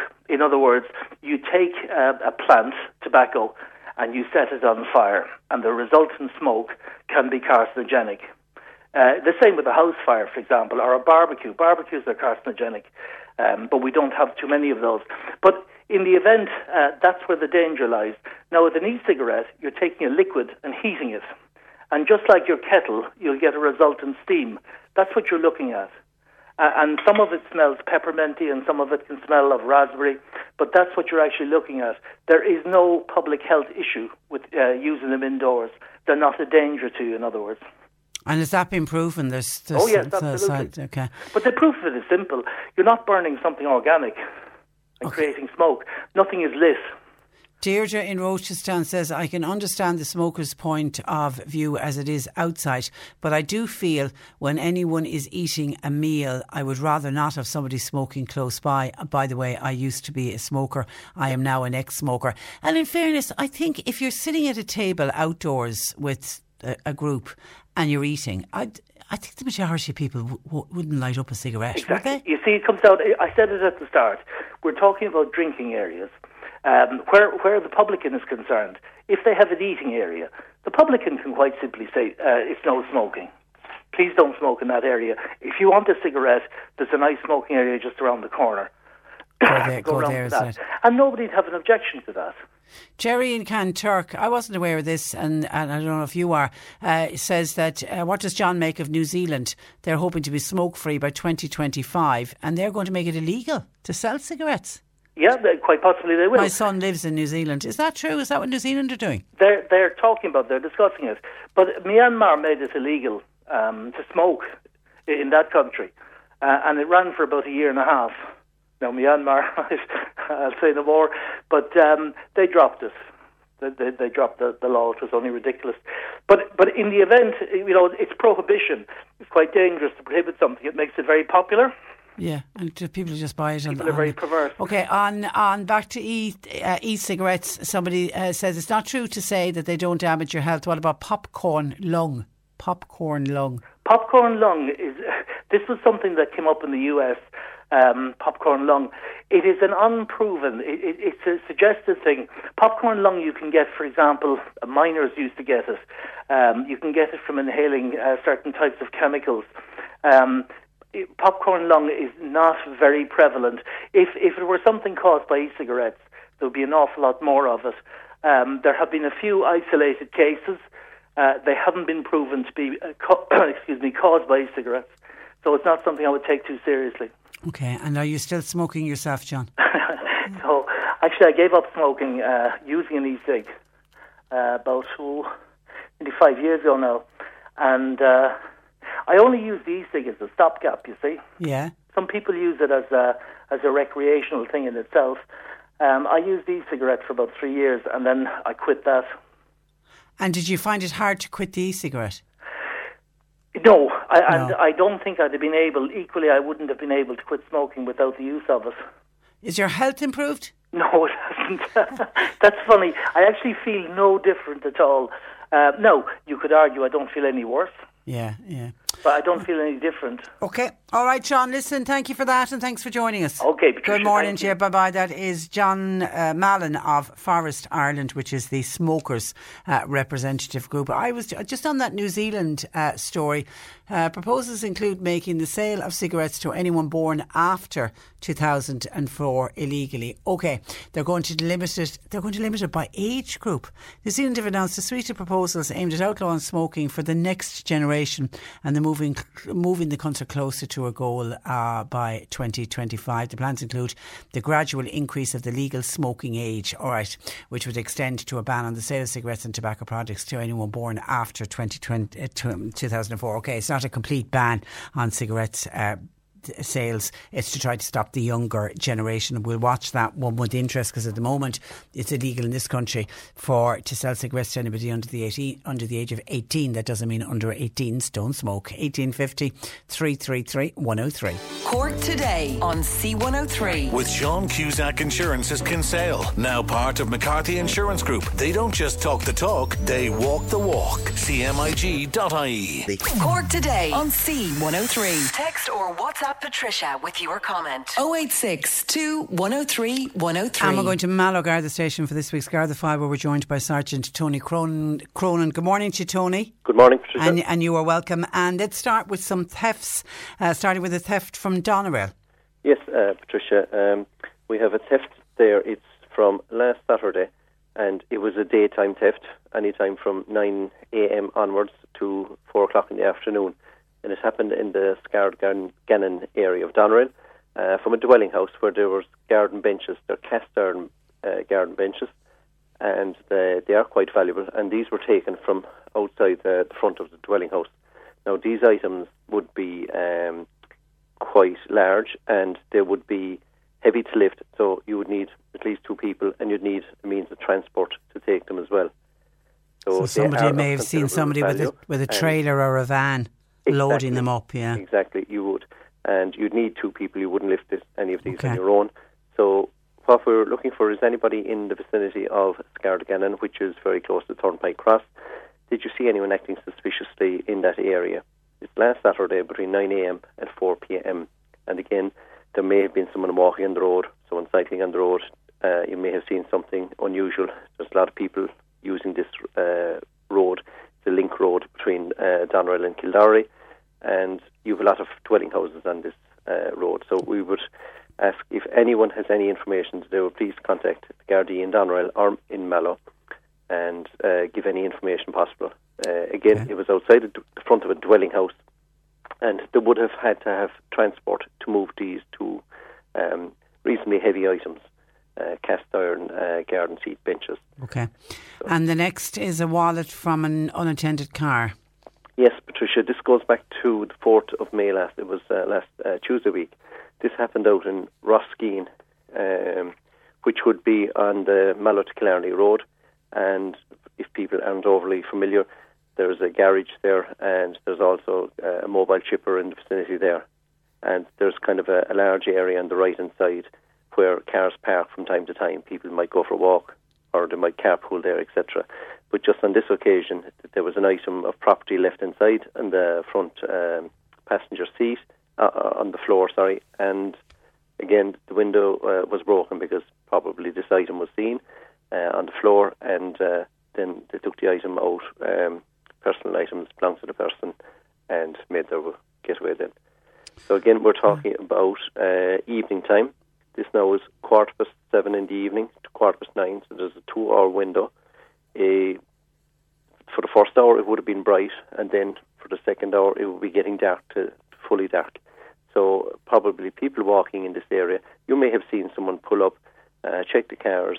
Uh, you may be able to give us a registra- registration number of a vehicle that might help us or assist us or Okay. take someone out of an inquiry. And then the last theft is a farmyard chainsaw.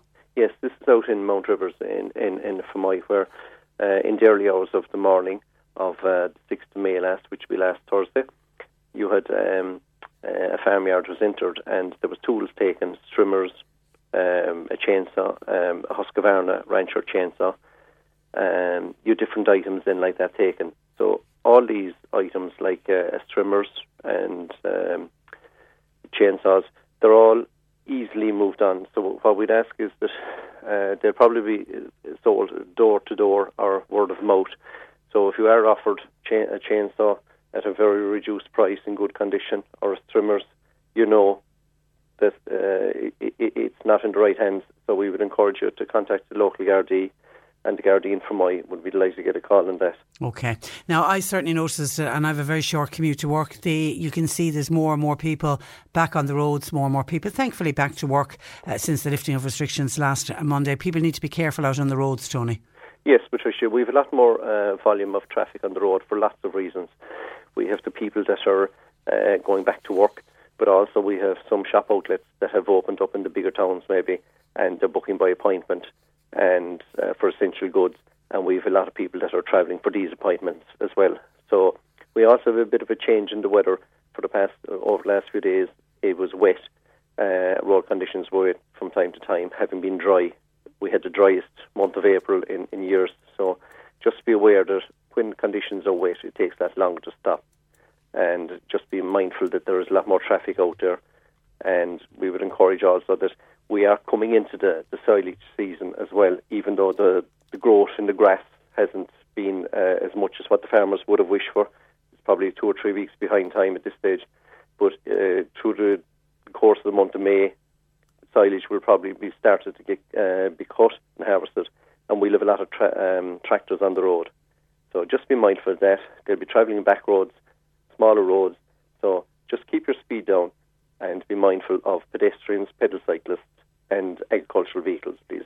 Okay, just everyone be careful. All right, uh, Tony, uh, thank you for that and thanks for joining us. Thanks, Patricia. Good morning to you. Bye bye. That is Sergeant Tony Cronin, based at Mallow the Station. And somebody's asked me to mention uh, and to say happy Eid to all of our Muslim friends uh, today, because uh, today is the celebration of Eid, which marks the end of the month long dawn to sunset fasting of Ramadan. You're listening to Cork Today on replay. Phone and text lines are currently closed.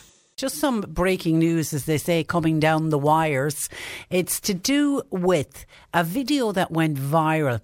Uh, for the last couple of weeks, I've been spotting this video. It was a video of some young girls arriving at Howth Junction Dart Station. It actually happened on the 1st of April. And as the young girls were arriving, it's the video footage that's taken, obviously, of the fixed camera at Howth Junction Dart Station. There's young lads, young teenage boys. They're uh, getting off the train and they've got their bicycles with them.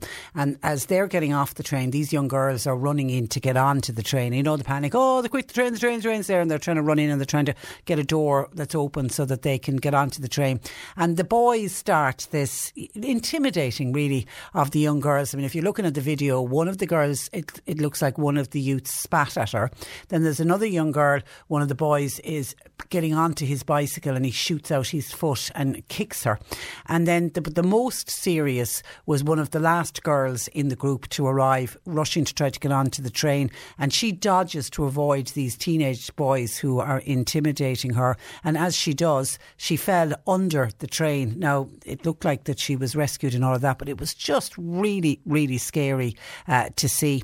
Well, it seems on a breaking story just in the last couple of minutes that Gardaí uh, carried out a series of searches at five locations across North Dublin this morning, and three teenage boys have been arrested. Two 16 year olds and a 13 year old were arrested on suspicion of violent disorder under the Public Order Act. A number of items of clothing, bicycles, and mobile phones were also seized. And the three youths are currently being detained at the stations across uh, Dublin, and they'll be questioned for up to 24 hours. And the investigations are ongoing because I imagine a lot of people saw that video. It was just a shocking, shocking video to watch. These young girls out on their day out in Howth trying to get obviously back into the city city or going back home, wherever they were, and the other young lads coming out for their day out with their bicycles. It was just really, really shocking. So good to know because I know a lot of people were commenting on that video footage, wondering what are the Gardaí going to do about it. Well, three of them now have been arrested. That'll put manners on them, I can tell you. 1850 333 103. Now, some of people reacting to our piece that we did with John Mallon and the Cabinet looking at considering banning smoking outdoors, especially where food is being served. Some of your thoughts on that. Maria from Mayfield says, I'm a non smoker, and when eating a meal, I don't appreciate smokers sitting anywhere next to me. And also, pre COVID, as a non smoker, I could sit inside and therefore avoid the smokers who were out in the smoking area. But now, because of COVID, when hospitality reopens, we'll all be forced to sit outside. I think the policies have to change with regard to smoking outside, particularly in regard to hospitality moving outside because of the pandemic. And Sally in West Cork on the e cigarettes says e cigarettes have nicotine in them. If somebody wants to kill themselves, fine, but not the rest of them. Ban them all, says our Sally in West Cork. And Denise says on the smoking topic, I am an ex smoker and since since I gave up, the one thing I'm very, very aware of is the smell of cigarettes coming from other people who are smoking. And I often think to myself, says Denise, I must have smelled like that when I myself was a smoker. Now, all I can think of when I smell cigarette smoke is I'm inhaling smoke that somebody else has just ex- exhaled from their lungs beside me. I'm taking what they've ex- exhaled into my uh, system uh, by everything that I smell around me. Yuck says Denise. I take it, Denise, you would be very much in favour of a ban on smoking outside. We'll follow and watch this one with close interest. Some more of your calls and texts coming in. Uh, Jim says, Patricia, I got my hair cut yesterday. Well done. It's the first time since last November. God, I'd say you needed a good haircut there, uh, Jim. So the barber said, 15 euro, please, at the end of the haircut. I said, uh, what happened to the OAP price of 10 euro? Well, says the barber. It's like this. You were an old age pensioner when you walked in that door, but you're going out looking six years younger with the haircuts. so 15 euro, please. Okay, well, you got your hair done, which is fantastic. Well done, uh, Jim. 1850 333 103. Hi, Patricia. I'm just wondering why would a 58 year old get called to Mallow and yet they're sending 60 year olds to Cork to get their vaccine? It is a complete joke. And by the way, I'm 64 and I still haven't got an appointment uh, yet. And that's from uh, Mary. Remember, Mary, what we were saying to people last week? Check back on on the date that you actually registered and if you haven't heard from them in three weeks ring the 1850 24 1850 number and let them know.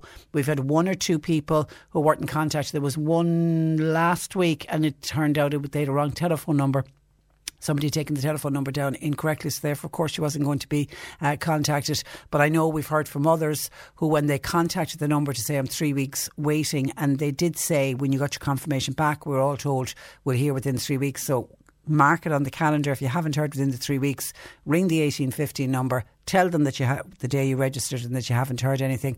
And it seems what they've been doing is they flag it on the system. And we've had a number of listeners who were forced to do that because they didn't hear anything on the three weeks. And they said that when it got flagged in the system within a day or two, they got an appointment. So if you're 64 and you registered on the day for the 64 year olds, would you be more than, I don't know what date you registered.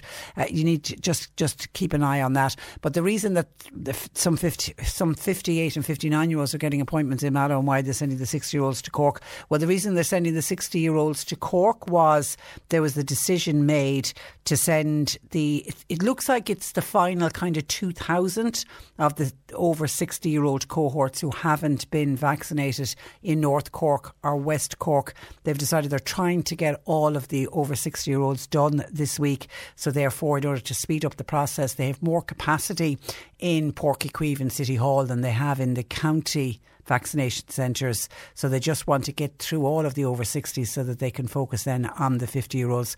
So I'm assuming that's why. And it's computer generated is the way it's it's been done. I know some people are very annoyed that they are. I mean, there's one of our listeners is two miles away from the Mallow vaccination centre and has been sent to the city. Some people are very annoyed about it. Having said that, listen, we've others saying I'd, I'd go to Belfast to, and I'm actually in that cohort. I'd go anywhere to get a vaccine. I'm, I'm so desperate to get on that road of being fully vaccinated. But I absolutely accept that it is causing upset to some people. But listen, they're doing the best that they can to get as many people vaccinated as possible. And you possibly heard there on the news another milestone is going to be reached at some stage today. Somebody is going to be the two millionth jab into somebody's arm. And that's, I mean, from where we started, how slow we were, the process really is uh, starting to speed up. Mary says, Hi Trish, I got my second jab yesterday. Well done, Mary. My appointment was for 2.15. I went in to get my jab. I was out again at 2.35. 10 minutes. A big shout out to, is it Maring or is that, is that Marino Medical Centre? I think it's Marino. It's spell check has, has mistyped it in. Marino Medical Centre in Bantry. They were so professional from the doctors to the nurses to the clerical staff. Absolutely excellent. It's fantastic from Mary. Well done, Mary. And in two weeks' time, isn't it, you'll be deemed fully vaccinated. Uh, go you. Listener then says, Patricia, what can an employer do if an employee doesn't want the vaccine and is working in retail? I, you know, I don't know the answer to that. And I do know, I've heard of a lot of businesses are discussing that at the moment. What happens when people are returning to work and in retail, they would have, well, if it was non essential retail, maybe they're only returning. Um, each business has to deal with that differently. I don't know where labour laws are will stand on this, but I'm I'm sure that labour laws and then you're going to have people's civil liberties are going to be involved in this. You can't force anyone to get a vaccine, but. I, I think there's going to be an issue then when you have vaccinated people and a non-vaccinated person. How are the vaccinated people going to feel about being in an office or being in a retail setting like a shop with a person who's not vaccinated. The person who's not vaccinated could end up getting COVID 19, and then you got people being out sick, and people, you know, there's going to be all kinds of complications. But I simply don't know. I literally don't know what the answer is. It is possibly going to be a legal issue. You're going to have to, I mean, I don't know if you are an employer uh, I would take legal advice because I really don't know. I don't know where you go uh, with that one. And hi, Trish. I heard the piece on the news. This is from the uh, Joe Kavanagh, the Cork City Mayor, who is talking about introducing something to try to end dog fouling. I mean, every single local authority in the country has a problem with dog poo, don't they? I mean, we we seem to think we have a particularly bad here in Cork City and Cork County, but you will go to any local authority anywhere in the country and they'll say, we just, whatever it is about some, and I say some because I think the majority of dog owners are very responsible. But for whatever it is in this country, we can't make all of our dog owners responsible for picking up after their their dogs, and it just causes so much inconvenience for people. And remember that mum that we had on who spoke about her little boy who ended up in hospital very, very unwell, and it turned out to be from dog feces. He was playing in a green area near his house, and of course the ball was getting covered in dog poo. And she, said the minute he came in, she knew by the smell, and she just stripped him off and gave him a shower couple of days later, he was very unwell and ended up in hospital, uh, and it was traced back to dog fouling. So there's a serious health risks with it as well. Uh, Catherine in Glanmire say, says, just to say, listen to your show every day, thank you. And on the dog poo story that you were carrying on the news, can I tell you about a story of a man that I saw in my area? I saw a man covering his dog poo with grass and then merrily going on his way, thinking, aren't I great? Aren't I, after I do my bit? And Catherine says the real danger there is because he went to the bother of kneeling down and pulling up grass and covering over the dog poo with the grass, somebody then walking or a child out playing wouldn't see it because it was covered. Whereas if you'd actually, as irresponsible as it is to leave it uncovered, at least uncovered people might uh, see it. How irresponsible was that? And that's from Catherine in Glanmire. Thank you for that, uh, Catherine. We're looking for your pet questions, 1850 333 103. John Paul is taking pet questions. Uh, keep them coming, please. Uh, Lisa says, anyone that's going to City Hall, just to give yourself plenty of time for parking, it can be tough to get parking around City Hall. Yeah, I think people that are going for their jobs in Uí Chaoimh, there's no problem there because there's parking at Uí Chaoimh.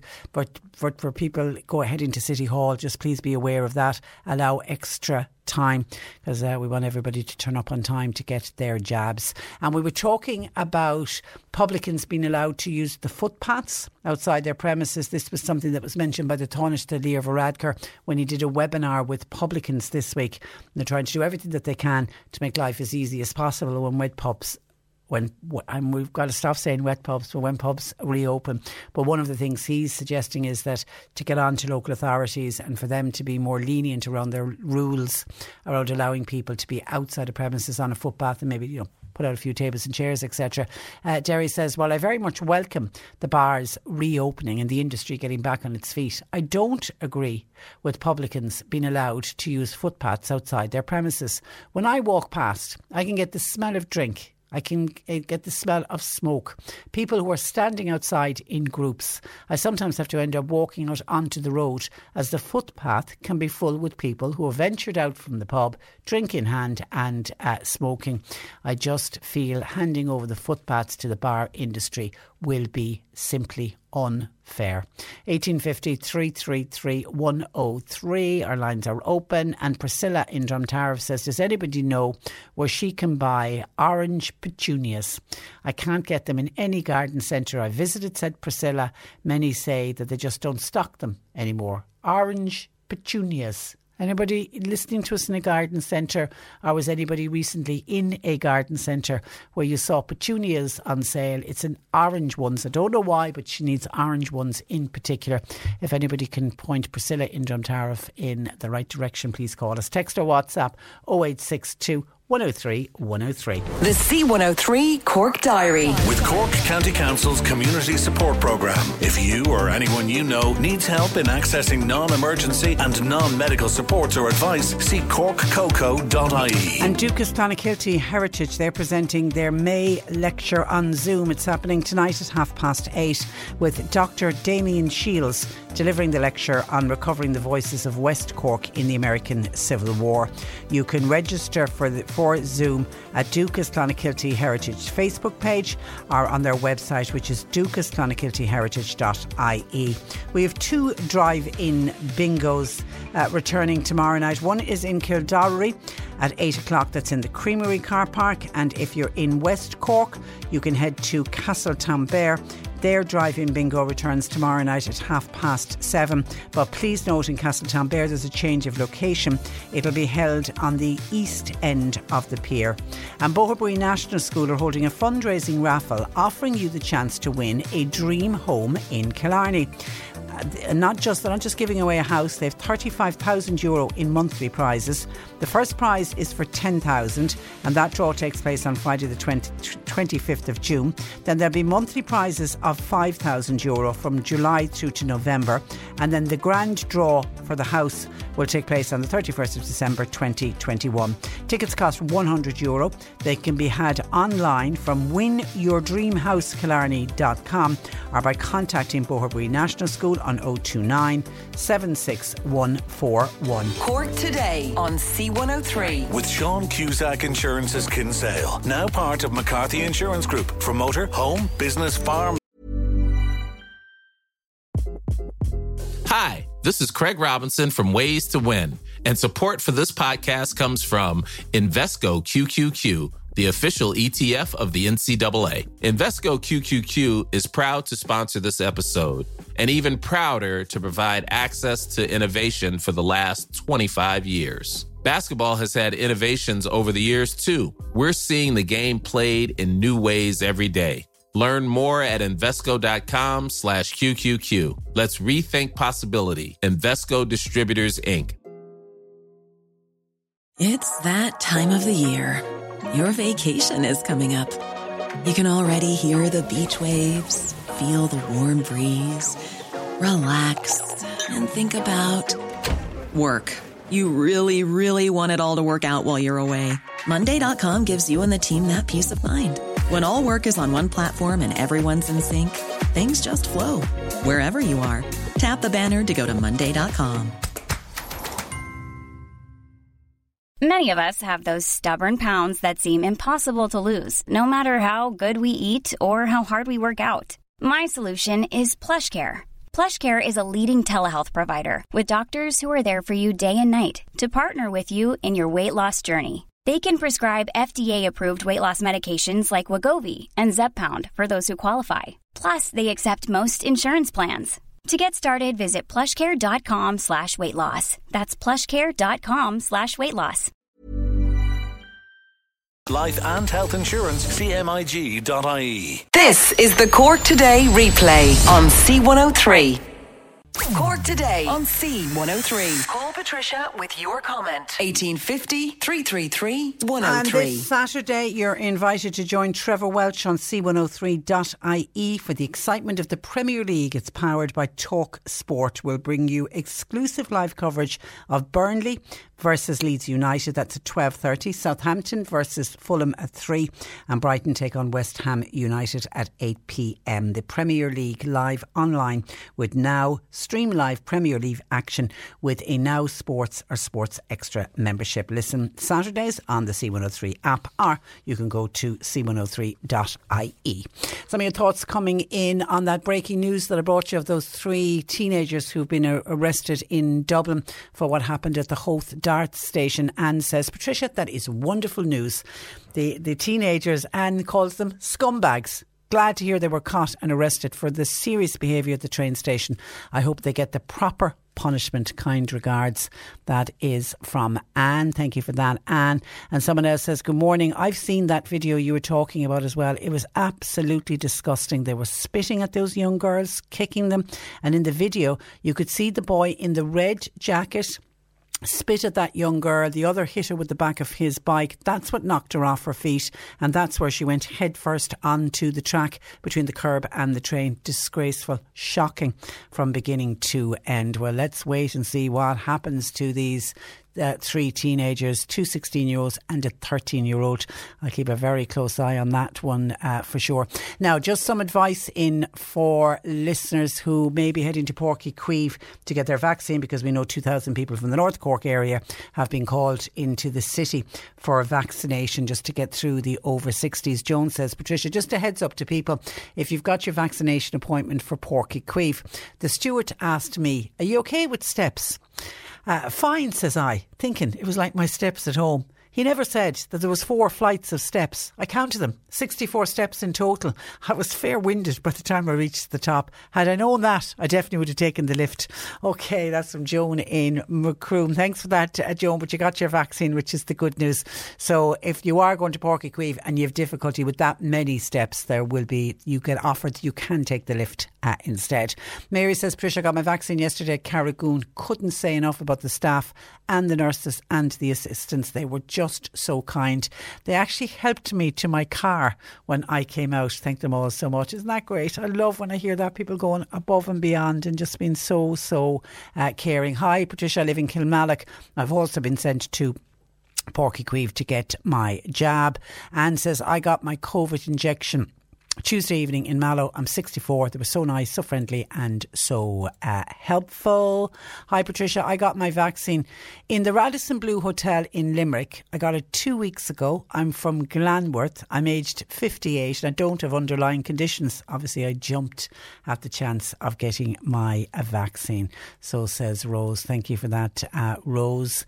On allowing the publicans to come out onto the footpaths, which is what the Taoiseach Leo Varadkar is saying he is going to say to the local authorities. A listener says, What about wheelchair users? Definitely not on. And you'll also, what just wheelchair users, you'll also have mothers with buggies in prams as well. It'll be a little bit difficult uh, for them.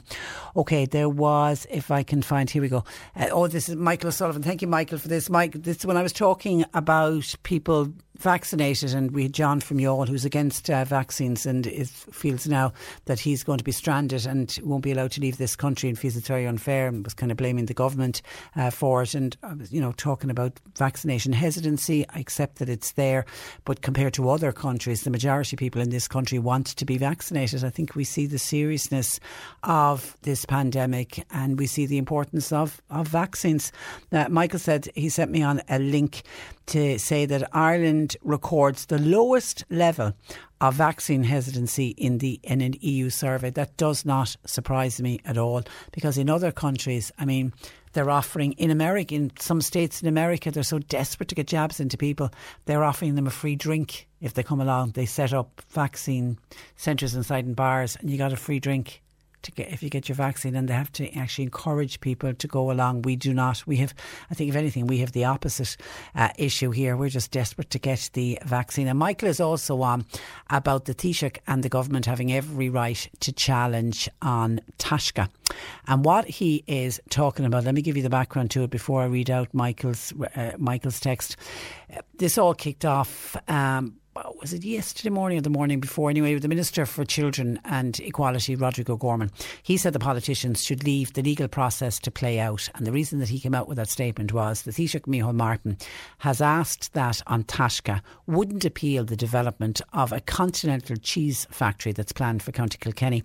It happened in the Dáil on Tuesday. The Micheál Martin asked that An Taisce wouldn't appeal for the second time. It's a planning application to be granted for a cheese factory. And he says particularly as part of the government's post Brexit strategy to try to give the dairy industry a boost. This new cheese factory would be located in a place called Belview. Now, it's actually County Kilkenny, but it's near the Waterford border. It'll make Edam and Gouda cheese. It's a, a, joint venture between Glanbia and a Dutch company called Royal A Ware, and it's part of a strategy to diver, diversify the Irish export market. An Taisce have raised concerns about the environmental impact of this cheese factory.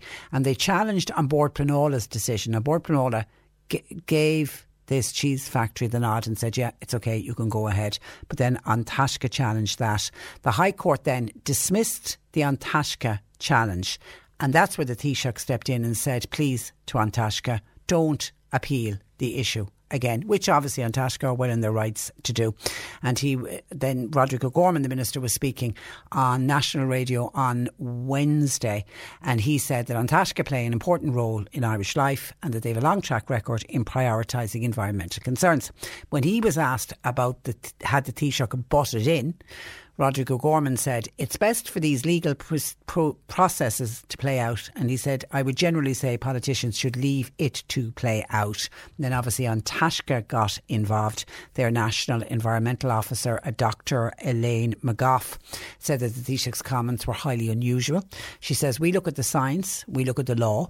We're confident that the choices we are making are in keeping with the law and are underpinned by the science, adding that all of Ireland's key environmental indicators are going the wrong uh, way.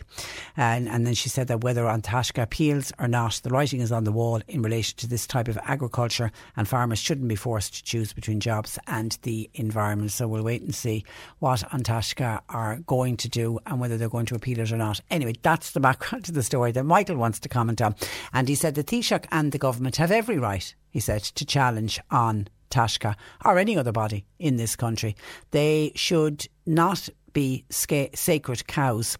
Government are there to govern and not to play second fiddle to any organisation. At the end of the day, they run the country, not An Taisce. We had a Catholic church running this country for long enough, and look where that got us. It is time for a full review of the workings of An Taisce, according to Michael, this, their statutory role and the funding that re- they receive before it's too late. They now this is Michael's view. They have done more damage to this country than any cuckoo funds, and they've broken many a young couple's hearts by objecting to their planning permission and hunted them down out of rural Ireland. They should respect government, courts, and the people. Thanking you. And that's from Michael, who lives in uh, Castletownbere, a beautiful rural part of this country. 1850 333 103. We're looking for your pet questions, please, uh, because Jane Pickett, our resident vet, is going to be joining us after the break. You can call John Paul with pet questions as well to 1850 333 103. Cork today on C103. With Sean Cusack Insurance's Kinsale, now part of McCarthy Insurance Group. They don't just talk the talk, they walk the walk. CMIG.ie. Let's head to the Islandwood Veterinary Hospital in Newmarket, part of the Millstreet Veterinary Group, where we're joined by our resident vet, Jane Pickett. Good afternoon to you, Jane. Good afternoon, Patricia. How are you doing? I'm, I'm doing very well, and you're welcome to the programme. We were actually talking about an animal topic earlier with this TikTok craze of young people taking on little baby ducklings. And we were talking with a, a, poultry company who was, you know, worried about the cruelty involved in this because, of course, the ducklings grow fast, and suddenly they the do. young teenage girls don't want the ducklings anymore. They're they're not cute. And then he was saying that he, you know, they're even hearing that wild ducklings are being taken out of from ponds and stuff. It, it's beyond cruel, isn't it? What people are doing. Mm. It is absolutely like any, I suppose, any animal has specific needs and requirements to keep them happy and healthy and to make sure their environment is optimized. But particularly, let's say, baby animals, it's quite difficult. It's really not a simple thing. I like, as you say, they grow very quickly out of the duckling stage into the duck stage, um, and you still have the responsibilities of taking care of them, adult or baby or otherwise. What I would say is it's a really big danger to them because I suppose a lot of people who will be taking on like pets like this, ducklings, because of a craze, they wouldn't be aware of the requirements that they would need to take care of them, what they would need to feed them, how they need to be housed to keep them safe. And it's really just not a good idea. Like every animal is a massive long long term commitment. It's not just something off a TikTok craze that you can jump on the bandwagon for. And I think particularly taking ducklings out of a wildlife environment. Um, so I know there's been some instances of let's say ducklings being taken out of rivers and sold on. That's really, really very, very worrying because obviously ducklings need to be with their mother for a certain period of time in order to grow and develop naturally. And if we take them out of that environment, they're just not prepared for life. And sometimes they, they may pass away or not be able to cope. So it's it's really something dreadful. to be discouraged. Yeah, so please, people don't. If you've got young people in your house looking for a duckling, question why they want it. Okay, let's get straight into questions. Uh, another, your namesake, Jane in Mallow, this time is on to us. She has a female cat who is neutered. She's wondering, is it strange what's happening? She seems to head away for a weekend and then she returns uh, again. Uh, she knows she knows it's a strange question, but she just wants to know what is going on. Why does she suddenly disappear for a weekend and then come back? And the fact she's neutered, she's not out on the tiles, obviously. What could be going on? Hmm, it, this is a really interesting one. I think well done for getting her neutered. I think first and foremost, none of us want to kind of add to the feral cat population, so that's a really responsible decision. Um, so it doesn't sound, as you say, like she's having a night out on the tiles and going hunting, hunting for, let's say, others of her kind to mate with. Um, it can sometimes be that they are hunting for prey. So, uh, particularly in a kind of a young, healthy cat, um, actually, particularly when it gets to kind of the warmer summer months, they may become a lot more active, particularly in the evenings and at night time, and go out hunting. Now, sometimes they can go a little bit further afield and may disappear for a little while. Now, disappearing for a whole week at a time would maybe lead me to believe that she might be finding a source of food elsewhere. So, whether the neighbours are feeding her and she's having a temporary little holiday at somebody else's house, which happens sometimes, cats can be fickle at the best of times, or whether she's just happening to go out on, um, let's say, hunting overnight and she's appearing back whilst you're out um, during the day, potentially at work, and you might not see her, and then she's gone again by the time you come back. That's another possibility. I think as long as she remains happy and healthy and seems well in herself, um, then I wouldn't worry too much. Um, one thing you can do, to, I suppose, as an extra little bit of security, very similar to, to microchipping dogs, so that if they were ever to turn up missing or turn up uh, injured somewhere, um, we can microchip cats. It's not really a, a frequently done thing in this country, but I know certainly when I worked in the UK, almost every cat that we dealt with was microchipped, and I suppose it gives us great peace of mind that if they are missing, they will be scanned if they're reported, let's say, to the Gardaí or if they turn up to a vet. So if they were to go missing for longer than the week, as it were, um, that's an extra little bit of security that you'd be able to get her back. Um, I think just keep a little eye out, make sure she's eating and drinking when she is back and she seems in fine fettle because sometimes cats can disappear off if they're feeling a little bit unwell or out of sorts. So if you have any concerns about her health, just pop her to a vet for a check. Yeah, but it, it is possible. Cats are great at living in another yeah. house. I, I know I had a, a friend of mine who took in a stray cat and after about six months decided like that, it was over in the UK, to get her uh, microchipped.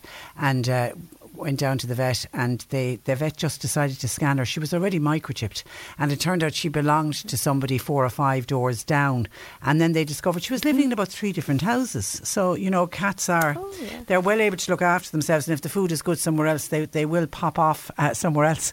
Uh, hi, uh, Absolutely. hi, Patricia. Question for Jane, please. I'm getting an eight-week-old Cavachon puppy. Oh, uh, what food would Jane recommend? How many times a day should I feed a little puppy? And is water okay for her to drink? Thanking you. Okay, so we'll take the simple bit first. Yes, water is perfect for her to drink. Um, so I would normally advise that she's just given water to drink. I think certain times there is a temptation to give them, let's say, little kittens and puppies to give them milk to drink, and it's something I would, you know, really advise against because that can be very rich on their tummy and they're really not just designed to drink cow's milk. So I would make sure she drinks water. That's the best decision there. As regards feeding, a puppy of eight weeks, um, let's say a small breed puppy should be fed at least three or four times a day um, because they are they don't have a lot of stability for their blood sugars when they're that age. So they need small meals frequently to be able to stabilize their blood sugar and remain bright and bouncy and healthy. Um, so I would start with that. As regards to food as the first protocol, what I would say is when you take her on wherever she's come from get a little bit of the food that she was on when she was with her litter. So either the breeder or whoever you're taking her on from, ask what they've been feeding her because she's going to be having a massive change in environment when she comes to your household. And we want to kind of keep as many things the same as we can. So if you can keep the food the same, at least that takes one different big change out of the equation. So try and get a little bit of the food that she's been on um, at the breeders for yourself, but then make a kind of a conscious decision about what you want to feed her long term. Um, so I think the best thing to do is to get the advice of your vet really as to what what's available in the local area and what's a good quality brand food. I think what I would advise is that if you're ever going to invest in your puppy's diet or your dog's diet, the time to do it is the first year to two years of their life, if not their entire life, if it's something you can afford. Because in that year or two, or the first year of life, they are laying down their skeleton, muscles, bone, tendons. So that's laying the foundation for their health for the rest of their life. And if that health is built off good quality food, the right balance of vitamin and minerals, then you're onto a winner. You're starting off really, really well. But if, let's say, you're feeding a very low quality food that may not be well balanced in the vitamin and mineral department, um, then obviously they're going to lay down a skeleton that may not be as strong and as good a quality as a dog that was felt as, that was fed a really good quality diet there's lots of different things on the market and I understand that it can be incredibly confusing knowing what to choose. So that's why I say speak to your vet. I know I and generally most vets are more than happy to be contacted to discuss what they would recommend to feed and what's available in the local area because a lot of the time um, the packaging can be very misleading. I let's say the foods that I we would let's say be familiar with and that I would recommend will be ones that are, are quite rigorously tested to ensure that in in an animal when they grow up that they'll have a, a good bone density and they'll be otherwise healthy. Whereas there's a lot of foods on the market where let's say what they say is in in the food on the back of the pack may not necessarily be in the bag and we don't know that it's correctly balanced for a puppy. So I think speak to your vet and they'll be able to guide you best. Okay, hi. Uh, there's, people have stories now of wandering cats. My partner's cat, who was soon to be neutered, went missing for most of the day and would usually come back at night, but didn't come back one night, and it was the night before due to go. I take it to get neutered. So my partner put out his litter tray. He was back in an hour. We reckon he picked up his own scent. I don't know whether that was it or not, but he returned. And another listener says, Patricia, my neighbour's cat is neutered, comes to my house every night, spends a couple of hours with me. At this stage, he's nearly living here, so that other person's cat might just be going off and spending time in another person's house. Yeah, uh, absolutely. Staying on Could cats. be. uh, Kieran in Fermoy, a nine-year-old uh, cat in great form, um, has been raised on a diet of dry food. Never had any problem, but recently stopped eating the dried nuts. Didn't seem to like them. We changed to a different flavour, and she was okay for another while, and then she went off those again. Any advice, please? Why is she suddenly at nine become a picky eater? Okay. Um, so a cat of nine years of age probably has still many years on the clock. Um, they can live well into their teenage years, but anything over, let's say, seven or eight, um, in in a cat, I would consider a, a kind of a senior or mature cat. So we really need to be on, you know, high alert for early warning signs of any any concerning health conditions. And one of those early warning signs is becoming quite picky with food, or let's say just being very kind of fickle about what they want to eat when they would have been previously, let's say, very good eaters, ravenous, eat anything you put in front of them. So it's a big change for her, is what we'd be looking for. Changes are what we want to be aware of. Now, it could be something as simple as she might have sore teeth, toothache, and need, need some dental work doing. Or it could be a symptom of something, let's say, a little bit more sinister underlying. So, I suppose the main things we worry about in, let's say, middle aged to older cats would, would be, let's say, problems with their kidneys, any kind of GI trouble and lots of that can be reflected in, let's say, pickiness eating or even increased frequency of vomiting, for example. I think either way, what I'd say is well done for noticing the change, and I wouldn't write it off as just one of those things. I would attend your vet for kind of a senior health check They'll do a full physical exam and they might discuss whether any further diagnostics, like just basic bloods to check that everything is ticking over okay, might need to be done. It's exactly the same as us as we age. Um, and what I would say is information is power. So the more information you have about what might be going on, or I suppose hopefully if you rule out that nothing is going on and she might just be being a bit picky, then that's helpful information too. But the earlier you find out about any lingering problems, the more we can do about it. And as vets, it's most rewarding for us when we can give you, as owners and your pet, the most options we can to give them a really great quality of life. So I would visit your vet, flag your concerns, and get a little health check done. Okay. All right. Listen, have a great week, and we'll chat to you next Thursday. Jane, thank you for that. And uh, thanks for joining us. Thank you. Bye bye. Good afternoon to you. Jane Pickett of the Islandwood Veterinary Hospital in Newmarket, part of the Millstreet Veterinary Group. Let me catch up with some of your texts and calls uh, coming in on that story of the teenagers who've been arrested in Dublin for what we all witnessed, uh, those of us that managed to see that video footage of them intimidating those young girls, getting one lot getting off the train, one not getting on the train. Jim said, Good to see those gurriers, great words being used to describe these teenage boys, being caught and how they terrorised those young girl, girls. They said they would cycle next to a girl and they used a wheel to tip the girl. Uh, she was so lucky that there wasn't a death as a result. If someone happened to fall under an incoming train, yeah, luckily the train was stopped. I wouldn't wa- like to say what I would do to those teenagers. Uh, they should be given hard labour or put them out cleaning up rubbish as a uh, punishment. Well, we'll wait and see exactly what will happen to them. And on smoking, Pat says, I live, I am in New Zealand every year and have been for a couple of months every year for a number of years. They tried to bring in a smoke free zone and try to make Auckland completely smoke free in 2020. It was hugely rejected by the people of Auckland. They might say so, but I don't think they will introduce this. But if you look at the statistics, every single year, drink kills more people than cigarettes. Uh, Ireland is very bad when it comes to alcohol. And it's, yeah, is it 7,000 deaths a year from alcohol anyway? Uh, cigarettes, it always, the coverage always seems to be about cigarettes, but what about the amount that alcohol is killing people? Tom in Fermoy says, I was a smoker, I gave up, and I'm back on them again. Oh, Tom when I was off smoking, it never bothered me having others around me smoke, and that wasn't the reason, by the way, that I went back on smoking. It was my own decision. But I, why got, bother going to a place if you feel there are too many smokers in that area? I would say to non-smokers, just avoid. And we did run a Twitter poll about this plan to ban smoking in outdoor areas. Seventy percent of you agreed, uh, while thirty percent disagreed. So that's where I wrap it up for today. Thank you to huge number of people. Seems to be a lot of people now starting to get appointments for vaccinations. I can see more texts and comments coming in saying, Got my vaccination date, I'm going at the weekend. And a number of people uh, heading to Páirc Uí Chaoimh, as we say, 2,000 in total, we were told by the HSE from North and West Cork to be invited into the city this weekend to get their vaccines. Okay, that's where I leave you for today. Thanks to John Paul McNamara for producing. Nick Richards is with you for the afternoon, and we'll talk to you tomorrow at 10 for Thursday, Friday's programme. Until then, I'm Patricia Messenger. Very good afternoon. Cork today on C103. With Sean Cusack Insurance's Kinsale, now part of McCarthy Insurance Group. Want great advice? You know who to talk to. CMIG.ie. Even when we're on a budget, we still deserve nice things. Quince is a place to scoop up stunning high end goods for 50 to 80% less than similar brands. They have buttery soft cashmere sweaters starting at $50, luxurious Italian leather bags, and so much more. Plus, Quince only works with factories that use safe, ethical, and responsible manufacturing. Get the high-end goods you'll love without the high price tag with Quince.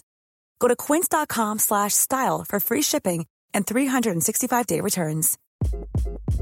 Hi, this is Craig Robinson from Ways to Win, and support for this podcast comes from Invesco QQQ, the official ETF of the NCAA. Invesco QQQ is proud to sponsor this episode and even prouder to provide access to innovation for the last 25 years. Basketball has had innovations over the years too. We're seeing the game played in new ways every day. Learn more at Invesco.com slash QQQ. Let's rethink possibility. Invesco Distributors, Inc.